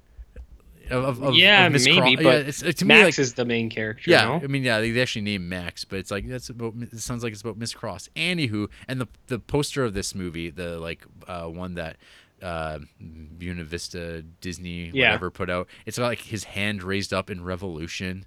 It's like a weird. It's a weird movie poster. I much prefer the um uh Eric Anderson drawing Yeah. of uh yeah. Anyway, Mm-hmm. I always hated that poster. Yeah. When I was a kid, I saw that in the movie store, Mhm. and I was like, I don't want to watch whatever the fuck that is. Yeah, it looks like yeah, it looks like really annoying. like it, it's a Yeah. bad. I had that tape for many years, and it's like always like, uh, that cover kind of sucks. it sure fucking does. well, RJ, Bro. uh, when did so I don't know when did you find out that Rushmore was in the Criterion Collection? Is that was that was that like did you connect it at that time that hey, um, Wes Anderson like actually that's an interesting way. Yeah, let's just start there. Uh, maybe which is kind of weird. Uh, when did you first find out about Wes Anderson in your life? Huh. Um, when did I first learn about Wes Anderson? That's probably hard to pinpoint for me, to be honest. Uh, I I don't really know. My first my first guess would be there's a guy, uh, a friend of my brother's, who introduced me to many movies. One day, maybe he'll even be on the show. because he was my uh, he was my Jared Duncan before there was a Jared Duncan. He uh, yeah, bold claim. But now he introduced me to good movies where you give me shit like The Hidden Two. Anyways, uh, he would like uh, he was my brother's friend and he would always bring over movies to watch with my uh, my brother and I would watch them too. And he introduced me to stuff like um, Clockwork Orange Mm. and Pulp Fiction and uh, like like like Kubrick stuff and Quentin Tarantino and all, all sorts of the good stuff, you know. you know what I mean, bro? So I think it was around then. I think uh, he probably brought over maybe Rushmore or it could have been what came after Rushmore. Royal Tenenbaums. Yeah, probably probably Tenenbaums was the first one that I had seen. Yeah. Because I, I remember that too. The cover to that really stuck. Uh, stuck. Really stuck out. Um, but Rushmore took me a long time to watch. Actually, as I was mentioning, I hated the cover, Yeah. and I also thought it was that Warren Beatty movie, Bulworth. I always, conf- I always really confused the uh. The the titles and the posters, and I was just like, because I remember one time I think my parents were watching Bulworth and I was just like, oh fuck, I was like, what a boring movie. Mm-hmm. Yeah. And then like at the movie store, I confused the covers. I was like, oh, I don't want to rent that. I want to rent something fucking cool, like uh, Remember, whenever you say Major mov- whenever you say movie store, it's like when I hear people say, "Hey, you got any soda pops?" you got any soda pop At the movie store, movie store, the, Yeah, I would- the video store. video store? Yeah, the movie store, bro. Yeah, Yeah, the video. How is video store better than movie store? it, it just is. It just Shut up, is. But uh, so yeah, it was actually Rushmore was one that it uh, I hadn't seen, and I think until I was almost done, like I knew who Wes Anderson was, and I was almost done his whole filmography. Yeah. And then I was like, oh shit, I never watched uh, Rushmore. I almost said Bulworth. I get those two fucking movies confused all the time, hmm all the time, Jer. But uh, and then I did find out who Old West was, and I was like, yeah, that guy is pretty cool. Yeah. Pretty pretty cool. What about you, man? I know you are Uh, I'm pretty self-acclaimed big fan. Yeah, so I think so back in the late 90s when indie comedies were all the rage or it seemed like it more was like something I was like on the look for like nowadays I I don't watch many comedies cuz they're bad uh, but like in the late 90s it was really cool and there was like it was like the heyday of the indie 90s comedy cuz you had like the Kevin Smith movies and like it was always like who's going to be the next Kevin Smith? And like so everyone watched like a lot of bad crappy movies trying to find it uh, and then there's like some cult classics that came out of it that people would gravitate toward to various degrees um, and then Rushmore was just one of those movies that like came along in that window um, but like now when you look back at it you're like oh Wes Anderson's like a like a, uh, he was on a different level as a director at that point. I mean he didn't quite uh, become like the formalist that he is now but like it's all there in this movie. So Ru- Rushmore was the first of his movies that I watched um, and then I think I probably because uh, my friend Dan and I in particular, he loved like indie '90s comedy stuff. So we we, we went out of our ways to, like buying random stuff at stores, and then Rushmore came along. You're like, oh, I'll watch that, and it was like, whoa, this movie's like really good. It's got that sort of like J.D. Salinger kind of vibe to it, of this like sort of like weird kid, and it's like he's kind of like a misfit, putting on airs of who he is. Uh, he doesn't quite belong. Uh, as in, in our uh, introduction to this episode, uh, his ambition is much greater than his actual skill or abilities. Um, but he's really good. He's very charismatic, I guess, in this uh, context. So yeah, Rushmore like kind of tapped into like being like a high school kid, being like, yeah, I don't quite fit in, but it's because the world's out of order, man. So Yeah. Rushmore was like kind of like that, but it wasn't like. Uh, I felt uh, Max Fisher is a bit more relatable. Is kind of being like a, just like a poor kid trying to make his way in the world of like the uh, gifted, and Bill Murray because it's like I don't know. Uh, there was a long period of time where like everybody wanted Bill Murray to actually be as cool as people thought Bill Murray was, and all he really had to go on for that was Ghostbusters. And I don't know. I don't buy Caddyshack as, as uh, being a really great performance of his being like a retarded Groundhog groundskeeper. Uh, Yeah. yeah. No, I I, agree. I, I don't know. It's not as uh, not like great comedy in my mind, but uh, I don't know. And and Groundhog Day, obviously, but uh, Yep. and Scrooge, mm, I don't really like that movie too much. But hey, anyway. Yeah, but you're So a bad person. Bill, Bill, Bill Murray is just like one of those guys. Like you, you wanted him, to, you wanted to like him more than I think his movies would you to. But Rushmore comes along, and he's in this movie. He wanted to be in this movie real bad because he got. He went, I want a Hmm? piece of this, and he got into it. And now he's become a Wes Anderson guy, where it's a like cliche, where it's like, oh, Bill Murray's in a Wes Anderson movie every single time. Um, but anyway, this movie, I think. Uh, so yeah, I watched this way back yonder, uh, and I've watched every Wes Anderson movie ever since. Uh, and Criterion Collection clearly loves him as they've put every single thing he's made into it. Uh, we're just waiting for that Grand, Budapest Hotel uh, announcement to come along. Um, It'll be. It'll probably be within the year. That's that's usually all it takes. Like for any new Wes Anderson, it's about a year, and then it's in the collection. sometimes a little The, longer. the last Da- couple, the last two, I feel like. Darjeeling took a little bit longer for whatever reason, but generally Is that because you hate it? You know, I came around on Darjeeling. I, Okay, yeah. I, I like that movie uh, more now than I did the first time. No, his worst movie is Moonrise Kingdom, like by a by a country mile. Isn't it that because that one nerd wrote that movie with him, or oh, Roman Coppola, yeah, maybe, yeah, maybe. Yep. Yep. Well, whatever. But uh, yeah, Wes Anderson's cool, and Bill Murray is cool too. Oh, hey, you know, uh, they announced a, uh, you know what the 900th Criterion was? They, it, it, it, it wasn't like announced. It's also coming out, I guess, in December or something like that. But it's gonna be Spine 900, 100 years of Olympic films. It's like a massive $400 box set of uh, fucking movies on the Olympics. So Is Munich be in that list? no, uh, but you, there's so so Oh. RJ. When we get to episode uh, when we cover Spine number nine hundred, that Sure. consists of fifty three films. Fuck you. hey, if we're still alive at that point, If then we, we'll if deal we, with it if when we it haven't comes been to it. consumed in fire and fury. Yeah, I feel like that's going to be a thing. Like we'll we'll either be dead, or at that point, you know, it'll it won't be a podcast anymore. It'll be you and me both in a room talking to each other, and someone will walk by and be like, "Who are they talking to?" And like they think they have a podcast. You know, that sad thing. Um, yeah, it will be sad.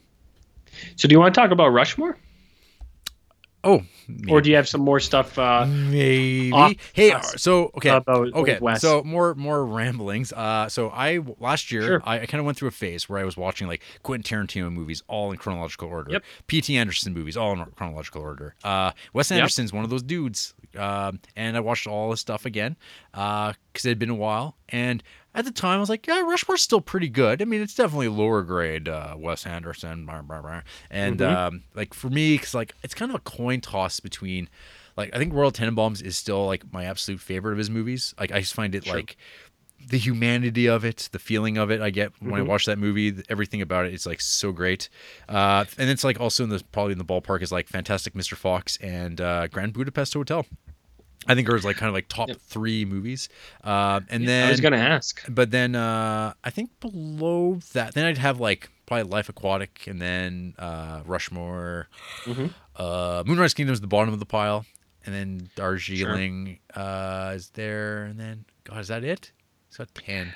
I can't. Uh, yeah, his new one comes out next year. Yeah, his uh his next like animated kind of movie. The dog Bo- one. Bottle Rocket is very much a first director. Like it's a movie but made by a first time director, and it's like pretty cool for that. But it's like it is kind of uh not the not great. It's it's fine. Yeah. It's okay. It's it's got some charms. Uh, because like one of Mm-hmm. the one of the things that's really great about this movie is uh this movie was co-written with uh Owen Wilson, his Mm-hmm. collaborator for his first three films, and there's this stuff in this movie that's like that is such an Owen Wilson line. Uh, in particular when uh, Max is uh trying to like save Latin. Uh, there's Oh, the yeah. line where he goes, "In summation, I only have one question." is Latin dead? And all I'm like that is like totally uh, that is Owen Wilson to me. Yeah. That, that is like exactly how he would say it. Who do you think wrote the line when uh um what's his face? Jason Schwartzman goes up to Bill Murray and he's like, "Were you in the shit?" And Bill Murray's like, "Yeah, I was in the shit." That's Owen Wilson. Okay, Because that's what I thought Because there's there's yeah. all, all the ba- all the like really great like dialogue in this movie, like the good like funny lines. Yep. That's Owen Wilson. Because Wes Anderson doesn't write that way. Like he's he's very deadpan. Um, and like that changes like once you get away because life aquatic he's still in it but it's not written Mhm. by him um but that movie like that movie like nails like that's like the the formula of anderson completely figured out with Yeah. life aquatic and after that point it's just it's just has become more and more like polished uh in a way that like i really like um yeah we'll, we'll we'll talk about that later but people really hate wes anderson which like is- Why? i don't know Well, I guess I. I kind mean, of I, I kind people of hate. Twee. They hate tweeness. I was gonna say people. Uh, people hate them Hate them because they anus. Uh, no, wait, that's not how that goes. It's, It's- like Chris Nolan. Chris Nolan gets Yeah, lots of exactly. shit too, but it's because he's good at what he does. Yeah, well, I think I think there's people who hate Christopher Nolan way more than Wes Anderson even. Oh, yeah. Um, but like, cause like whenever time uh, Criterion Collection's Facebook page posts like something about like Christopher Nolan, it just brings out Yeah. people complaining about Christopher Nolan and people t- complaining, I'm sure, about Antifa and Black Lives Matter or something like that. Uh, Because they're fuck they're because they're they're all unique and they're they're having original thoughts that aren't the same one echoed over and over again. Anyway, Wes Anderson, uh, Rushmore. This is a very cool movie. I liked it even more this time. Um, when I was like kind of looking over like all the Criterion films, it's definitely uh, in the top portion of the movies, especially for a, for a comedy. Um, and like we talked about this. I mean, I haven't even let you uh, talk about Rushmore yet, but like I'd say um, in terms of like comedies, I think this movie like it's more '90s. It's not old. It's I don't think it's really old people humor. Uh, like some of the films, like This Is Spinal Tap or Life of Brian. Uh, I think this movie is like very contemporary. Um, but who knows? Twenty years from now, people will be like Rushmore, more like snooze bore. Oh, you're better than that. uh, okay, so a few things I dig, I love immediately. That says, "Yep, this is Wes Anderson." Uh, Mark Mothersbaugh of Devo, he does the music for this. Uh, he, Hmm, cool. He's he's the guy that Wes Anderson's been using since uh, Rushmore, uh, Mm-hmm. mixed in with his like '60s awesome soundtracks, which is like a highlight always of Wes Anderson movies for me. Um, Mm-hmm. In fact, I'm basically just going to be lifting some of my favorite songs from the Rushmore soundtrack for the intro and outro for the actual review here, because Sure. this song I've listened to those song so many times. I've had my mixtapes with those songs. Why the fuck Uh-huh. not? Um, so there's like the stuff that I love about Wes Anderson. Um, things like letterheads, like on like notes that we get sh- Mm-hmm. that are shot overhead in this kind of like uh, the fancy word is typological sort of way, where Sure. it's like a system of things, and he's he, he presents it always in this overhead shot. Um, man it's like when we talked about this a lot like we're it's, that's a wes anderson shot like we like when we watched when we were talking He- about uh m like Yeah. there's like all these things there's like those are wes anderson shots and obviously Mm-hmm. i don't i don't think uh, fritz lang was influenced by rushmore or anything like that but it's like No. fascinating that wes anderson's like absorbed all this movie making and he's presented Mm-hmm. in this way um he's like the flip side of a quentin tarantino where like they're, Mm-hmm. they're, they're both like actually kind of doing the same type of thing. They're both in love with movies. They both love the French New Wave in particular, uh, and they've like Yep. the way they've approached genre and storytelling are just so completely different. Because I think like Quentin Tarantino has Mm-hmm. a certain Tarantino-ness to all his movies, and Wes Anderson definitely unavoidably does.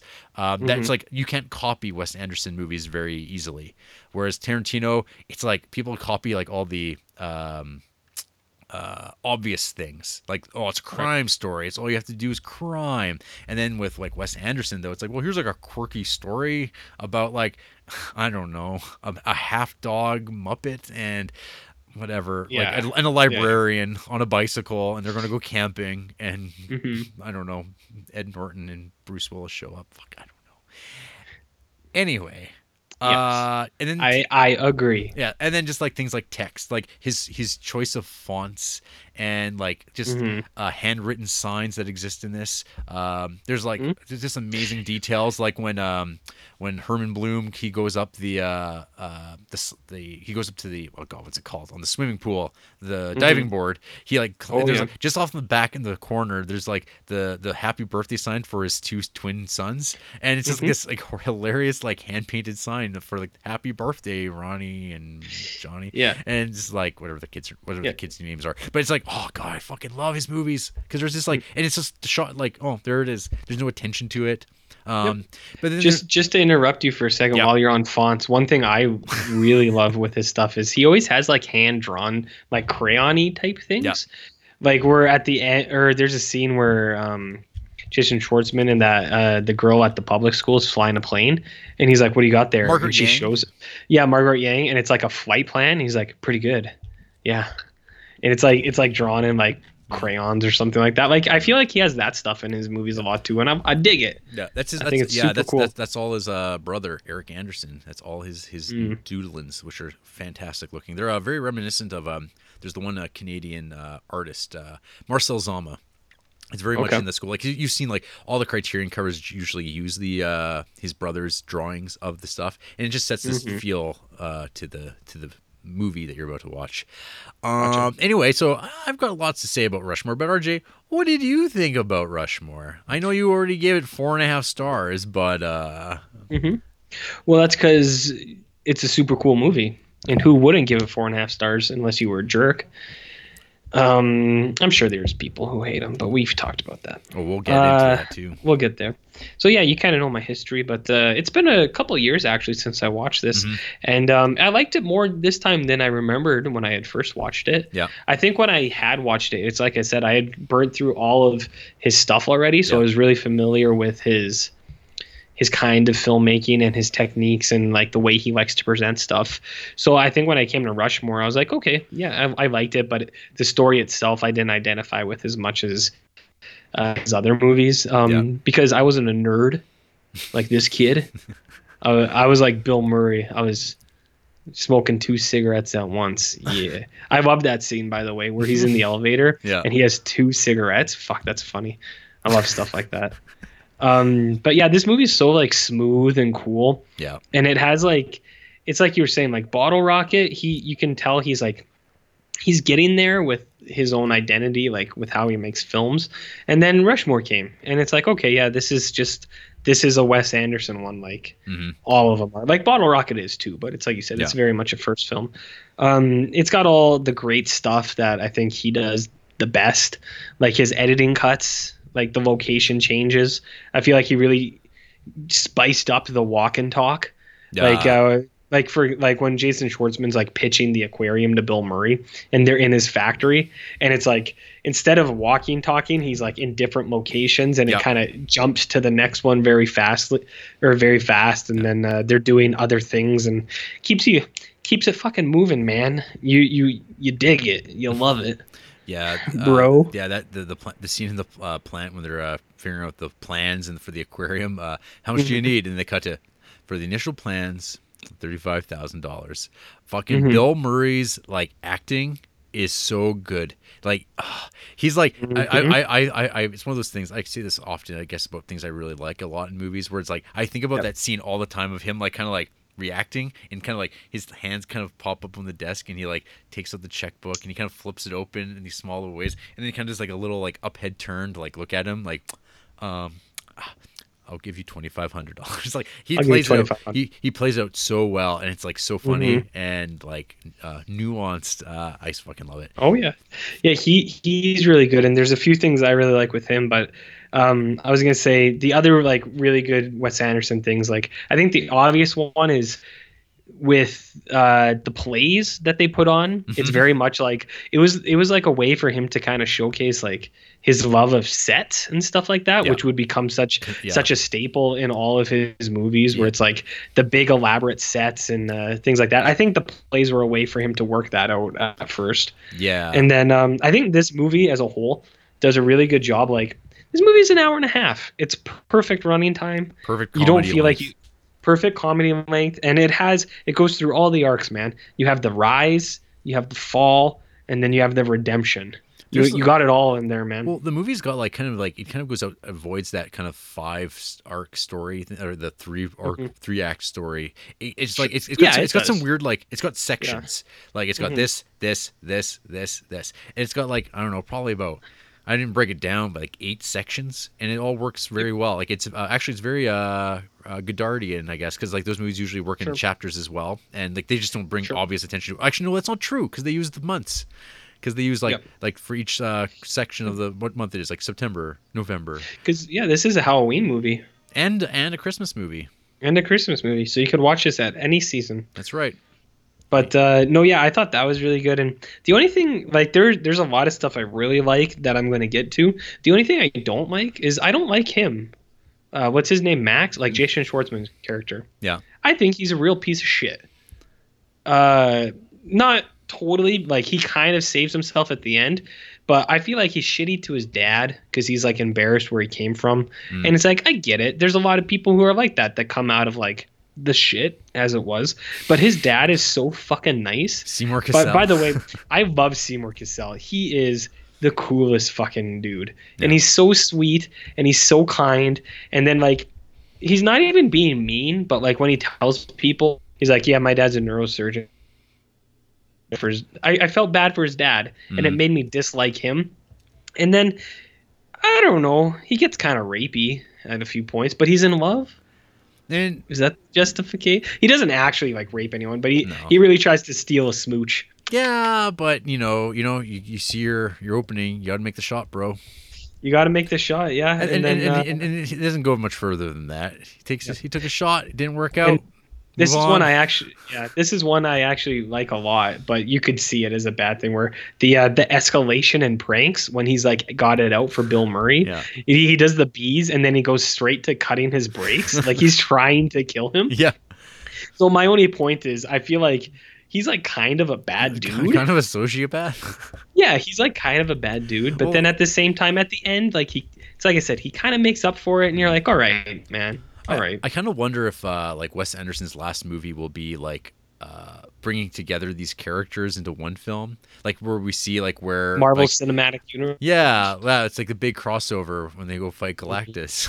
um, uh, but I guess and it'll be played by Bill Murray.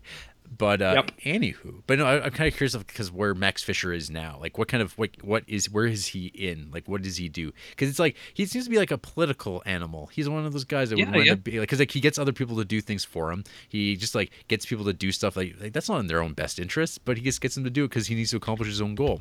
Uh, but when he actually has to do his own stuff, like his like uh, science diorama about tidal waves, it's like it's really Yeah. it's like shitty and like Mhm. very childlike, and it's like that's Yep. intentional, but at the same time, like yeah, it's really bad. And like for like uh, someone that age and like making things that look like that crappy, it's like you Yeah. can't you he's incapable of doing it, which is like really cool for like a character to be like that way. Because Mm-hmm. Yeah, usually yep. those characters are like too cool for school. They're the Ferris Bueller types.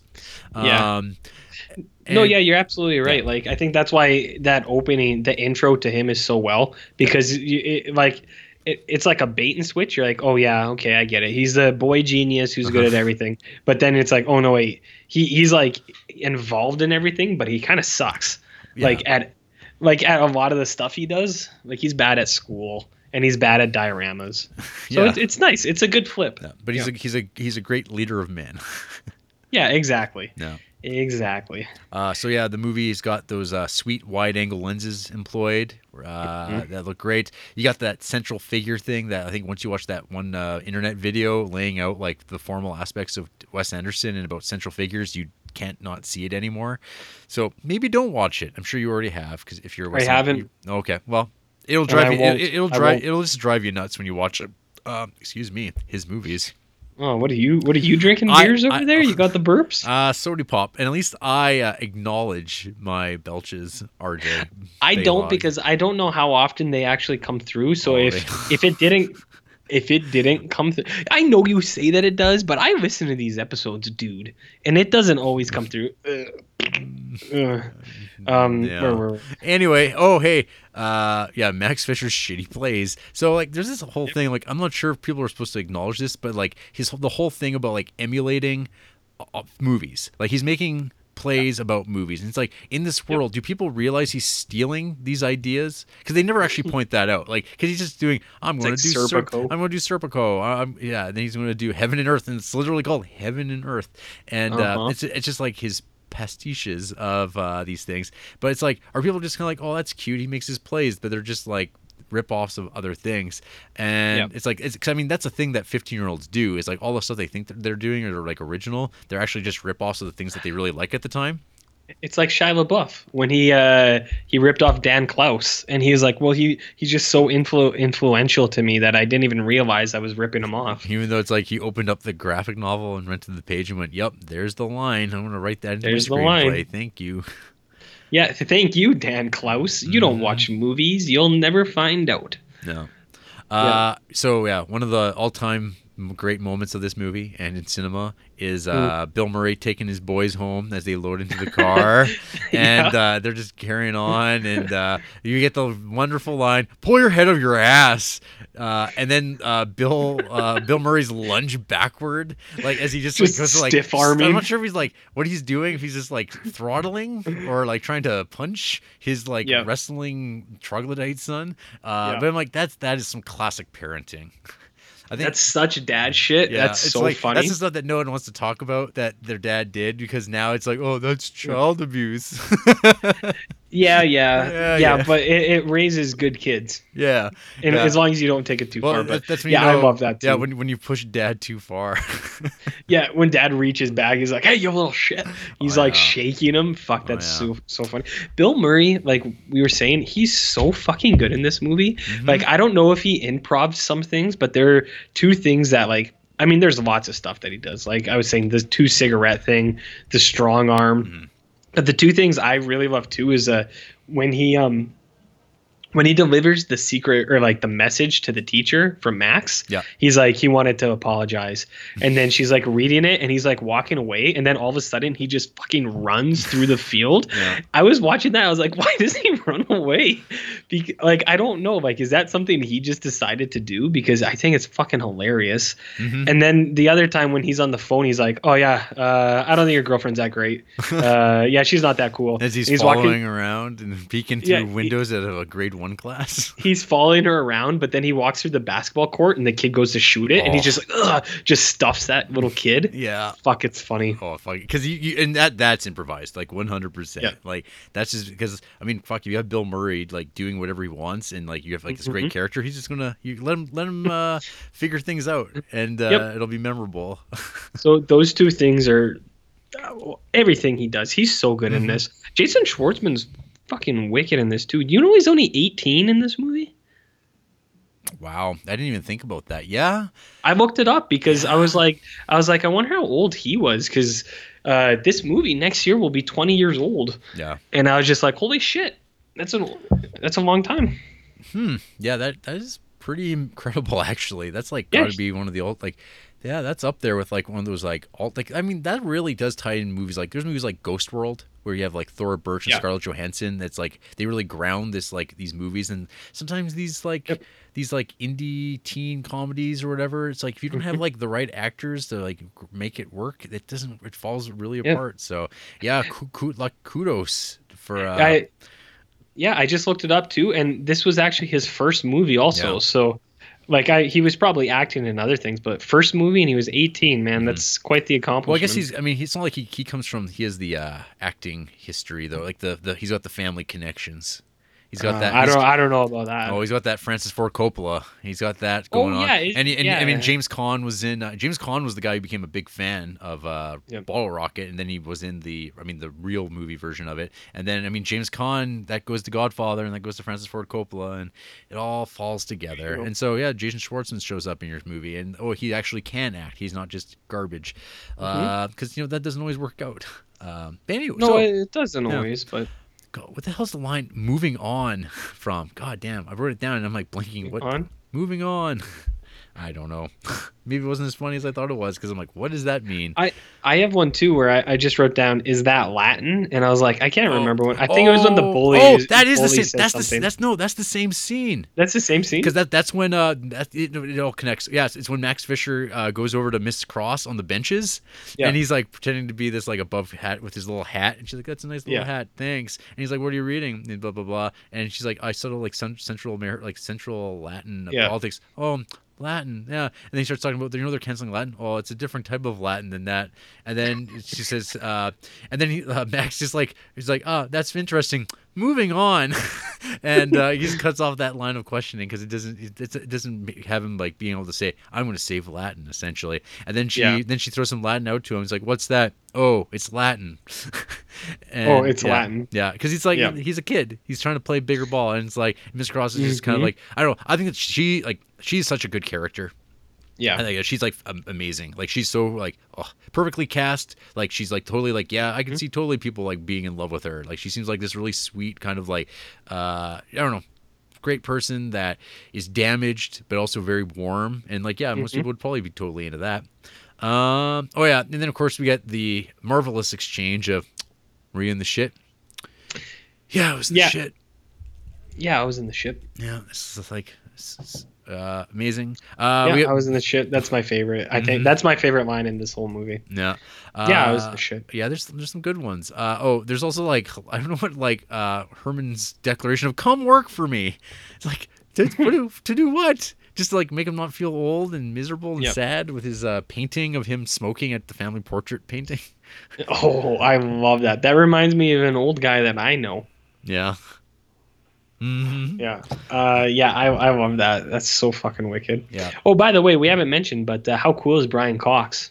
Oh, I wish he was in what's more that? things. I, I believe the response is, "What's that supposed to mean?" What's that supposed to mean? What's that supposed to mean? Yeah. Yeah, Brian Cox is so good. I Yeah. love that fucking guy. Yeah, he's great. Mm-hmm. Um, what else? Oh yeah, there's like also uh, the other thing I love in uh, these these uh, Wes Anderson flicks is uh, like because usually the movies are very like standard, like cut cut tripod shots, but then he drops in those uh, the handheld shots, the tracking shots. Uh, Oh, where they- yeah, yeah. for the sense of vermicitude, the veri- Ooh, verite feel, and it works so well. Like it, he pulls Yeah. it off better than a lot of people do. Yeah. Um, Hey, I have one question about this movie. Yo. One thing that I don't really understand, Okay. and I'm not sure if I missed it or, you know, when Max, wait, that's his name, right? yeah.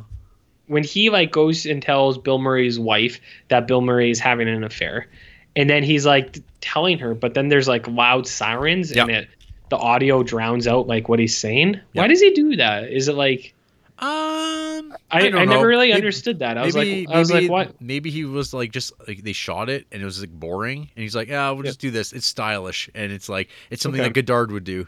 And it's like 'cause you don't need to know, you don't need to actually hear what they say because he's you, he's going to get because the next cut is because what he's going to say this, which we already know that he's going to tell him he's had a div- uh, he's having an affair, and then they cut to him in the hotel room. And, or Oh. checking into the lobby. Yeah. It's like, um, yeah, I'm checking in, just like uh, Royal Tenenbaum checking into a hotel. Um, being a That seems sad really bastard. good too. Yeah, yeah, it works. It, it sets up that. How gag. long will you be staying with us? He's like, indefinitely. I'm being sued div- for a divorce. And the guy's like, very good. Yeah. Very Um, good. Oh, and then uh, what else we got here? Ah, uh, don't fuck with my play. I've like that's like one of my favorite things of this like of an artistic genius who's just like Yep. don't fuck with my play and gets and there's like it's so heated you get punched in the face and it's handheld everything wonderful. Uh, and then we got the I think the first example of slow motion in uh, this movie because it's like when uh, everyone's coming out to applause from the crowd Yeah. and then Max comes out walking and then he, there's the slow motion turn with his uh, bleeding nose Yep. um, basking in his glory um, very, very Wes Very good. and uh, Luke Wilson remember him I do. Yeah. It was nice to see him. yeah um, and then of course we got like I fucking love uh, Max who's this guy I, I just love how much he Yeah. hates Luke Wilson because it's like I think it's because like Yeah. you're supposed to read it as like Luke Wilson's the handsome doctor and he just like has no time for Mhm. this guy and he's just like he's like these are my these are OR scrubs to which we get Mhm. oh are they Oh, are they? yeah that's Yeah. That that Yeah, he- that's got that's some Owen Wilson right there Yeah. That's real fun. yeah Everyone thinks so. yeah uh, then at one point I realized oh yeah Dirk uh, is Dennis the Menace Yeah. What happened to that guy? Ah, Did he ever do anything else? No, no. He just Mm. looks like he's kind of phased out of acting. You know, he was in Bad Moon as well, which I didn't remember. Oh. yeah, he's the kid. I that. didn't even. Yeah. I didn't even realize. Mm-hmm. Huh. Uh, yep. And so Max gets kicked out of school because uh, he's going to destroy the baseball diamond. He stepped too far. He goes to the Yeah. the local public school, but he manages to like take over the school fairly quickly uh, as a good sociopath. Mhm. Um, and- oh yeah, another great moment in the movie is uh, "Do you want a carrot?" Yeah, yeah, I'll have one of those. Yeah. Yeah. I have one of those. Yeah. Yeah. That one was pretty good just, too. just just chomps on that carrot a little bit. Mhm. Um, and then yeah, then we get the escalation as uh, Max everything's revealed, hand jobs and uh, things are revealed. More, more, more hand talk of hand jobs and jacuzzis. Uh, Yeah. The bees, the wrecking of a bike, cutting brakes, Uh, and then like this is all being watched by uh, Pagoda from Royal Tenenbaums. uh, the- Whoa. That's his name in uh, Royal Tenenbaums. The, Pagoda? the- yeah, the uh, uh, Yeah, yeah, yeah. in, Indian guy, I guess. Like he's he's just, he just shows up in these Wes Anderson movies, and he's just there. Yep. He can't act. He stabs he stabs people when need be. It's all it's all good.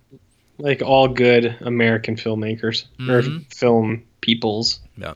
Uh, yeah, and then we get the the the, the moving November montage of sadness to uh, Uh, the, the the Rolling yeah. Stones. Uh, I am waiting, which is amazing. Uh, and then the downward, Mm-hmm. yeah, just the downward spiral of Herman Blume. The emotional wreck of Miss Cross, Max's depressive funk. It's just like Mhm. s- great, great filmmaking. It feels earned too, because you Yeah. you want to see things work out for these guys. yeah, Um, you do. as the previously mentioned, uh, uh, I love Margaret Yang. She, she she's a chick I would have loved in school. She's great. Uh, Yeah. gross. She, she's um, yeah, I don't have anything else to say, No, but that is pretty you, gross. You, well, you don't want to talk about high school girls? no thanks. Oh, what's what's up with you, bro?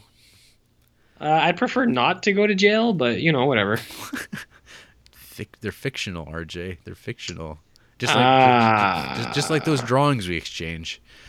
Gotcha. Anyway, uh, the other great moment of great uh, Bill Murray acting is with Max's dad when he finds out like, oh, he's a, he's a barber, and like Mm. it's so good because it just it's not like this like it's like this reveal that just plays out well and sweetly. hmm Very good. Uh, and then you get the Wes Anderson big come together scene because that's what always happens. Uh, I think Yep. that's that's a thing that he likes to go for in like all of his movies, where everything kind of comes together into one big celebration of humanity. Um, I love the Latin being thrown out at the end of Heaven and Earth. It pays off that Latin subplot of like all these kids taking uh, Latin uh, because they're forced to Mhm. now, and why not? And then Bill's? Bill's tears, and then and the movie goes out on some faces. Ooh Mhm. la la. I uh, my fa- actual my the I was in the shit was my favorite, but my other favorite line in this movie is when uh, Luke Wilson goes to uh, Seymour Cassel and he's like, "I understand you're a neuro- neurosurgeon," and he's like, "No, I'm a barber," but a lot of people make that mistake. Uh, I think that is really funny, and I wish when I was doing neuroscience, I had that line in the back pocket. But Yeah. you know, one day, One day you can go back, one day I'll go back. take back the night. Ooh, gross. So RJ, there are Yo. people. There's certain people No, who hate thi- who hate this movie. Um, and they've actually the nice one of the nice things that Letterboxd has done is they've made it way easier to like look up the lowest ratings. Because initially what they would do is when you pull that up it would have all the zero stars like non-ratings as the lowest rated movies. But now they've eliminated all that so it starts right with like the first half star that was last logged. Gotcha. and this was posted by Gian uh, back in February. I have a, half star. I have a migraine because of this movie. I think I'm going to drink a bottle of wine and have an afternoon nap. On a totally separate note, so when is Jason Schwartzman going to die? Wow. So wait, all you Wes Anderson coprophiliac winkers know for a fact that Anderson is a racist, pretentious bottle of diarrhea. They literally What? say the N word in this accident of a movie, and you will still try to argue and tell everyone he is not racist, that people are reading too much into his white upper class, Mm. male centric movies with lower class, non white extras that are replaceable and have insignificant Nope. roles. Boy, oh boy. Sounds like a social justice warrior. Uh huh. Yeah, I don't agree with any of those things. I don't think that's actually accurate. Um, yeah, so there's those people. Um, uh, you know, I've seen people try to start that up with David Lynch in Twin Peaks uh, lately, saying that there's only been like one black person and she was a prostitute.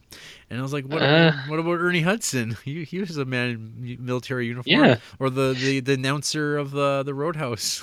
I mean, okay, Yep. fair enough. There's not a lot of color in the, uh, the, the, the the Twin Peaks verse in the David Lynch universe Yeah. for the most part. Um, one of the ones that jumps out to me is the voodoo guy in Wild at Heart. Um, Oh yeah. yeah, yeah.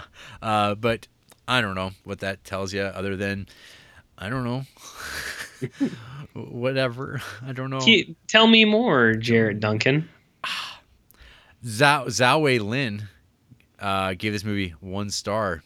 Overrated. Worst movie I'd seen in a while. Everything builds up and goes up in smoke. Not sure why the title is even Rushmore. It should have been Fisher if Wes Anderson wanted a one word title. After it ended, I was surprised it was only one and a half hours long because the plot seemed to drag on forever. Mm. That's not clever. No. Don't do that. Thomas Roche, one star.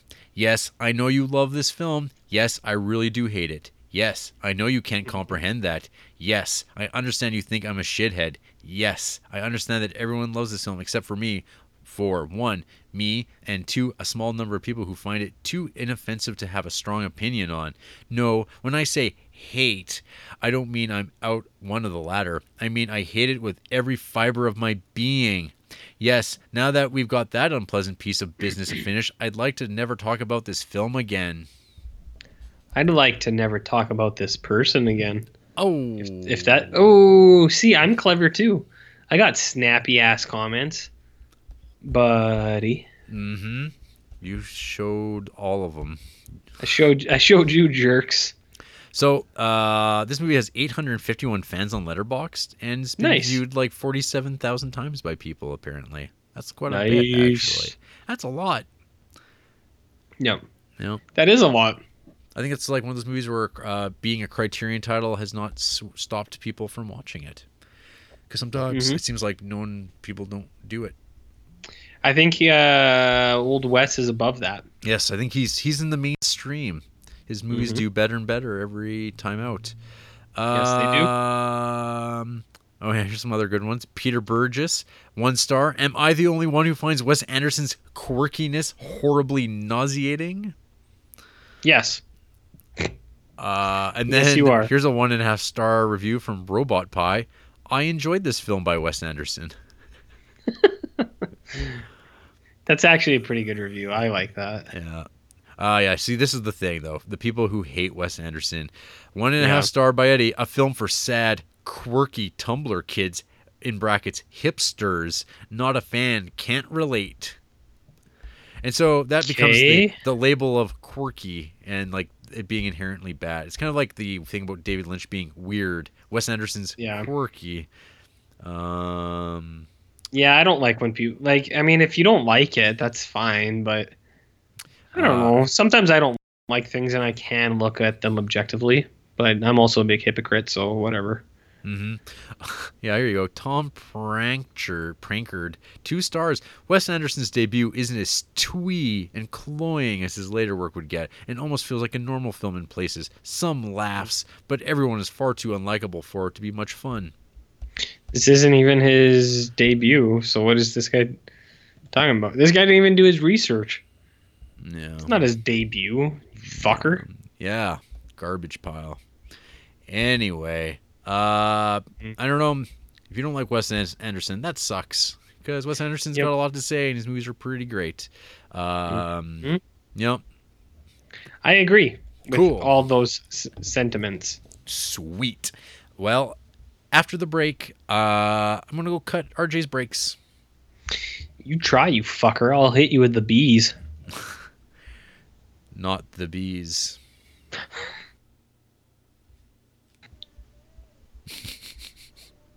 People can see what I'm doing, right? You're doing the uh, General Akari hand thing.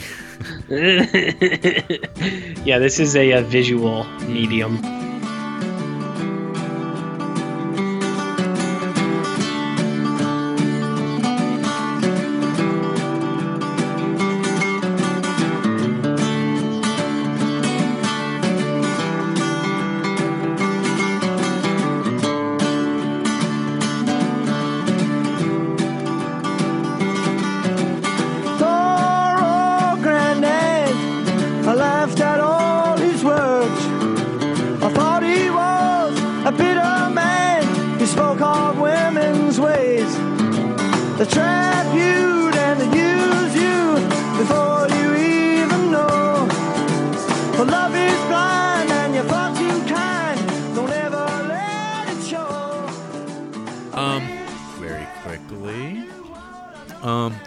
Since you're ashamed of your father, what do you tell people that he does for a living?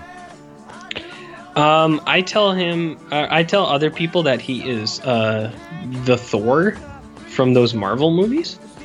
That's the character's name, right? The Thor. no, I, uh, I, I'm, I'm very, uh, I'm very satisfied with my family. I think they're all cool dudes, so I would never make up such, such, such fictions. Not like you, chump. Um, well, you folks can email us at criterioncreeps at gmail.com and tell us, uh, I don't know, what when people ask you, hey, what podcast are you listening to? And you're ashamed of us, what you tell them, like, oh, you know, something with sports, I guess. Uh, we've got a Facebook page. We're on Instagram. We're on Letterboxd. I'm Jared Duncan, and he's Barn Loaf. We're on SoundCloud, Stitcher, iTunes. Rate, review, subscribe. Next week, Spine 66, 67, 68, Oh, and on. 69. Fucking hate you. Ow! Jean Cocteau is back with a vengeance as we get to watch all three films of the Orphic trilogy The Blood of the Poet from 1930, Orpheus from 1950, and Testament of Orpheus from 1959. Hate you. Hey, that's You like suck. see, it's cool though because there's four spine numbers, but there's only three movies. Is there? I don't know. You could watch one of the movies again.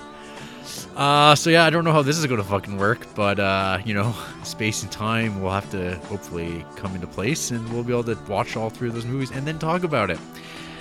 Ah, man. But hey, John is a good guy. Is he? Yeah, he is pretty cool, actually. Yeah, he's a good one. He's no Fellini. Oh well, Fellini, that's good news. Mhm. Fellini sucks. Uh, dude sucks. All right. Well, good night, folks. Uh, talk to you next time. Um, See you later, losers. uh, Is that is that a good one? yeah.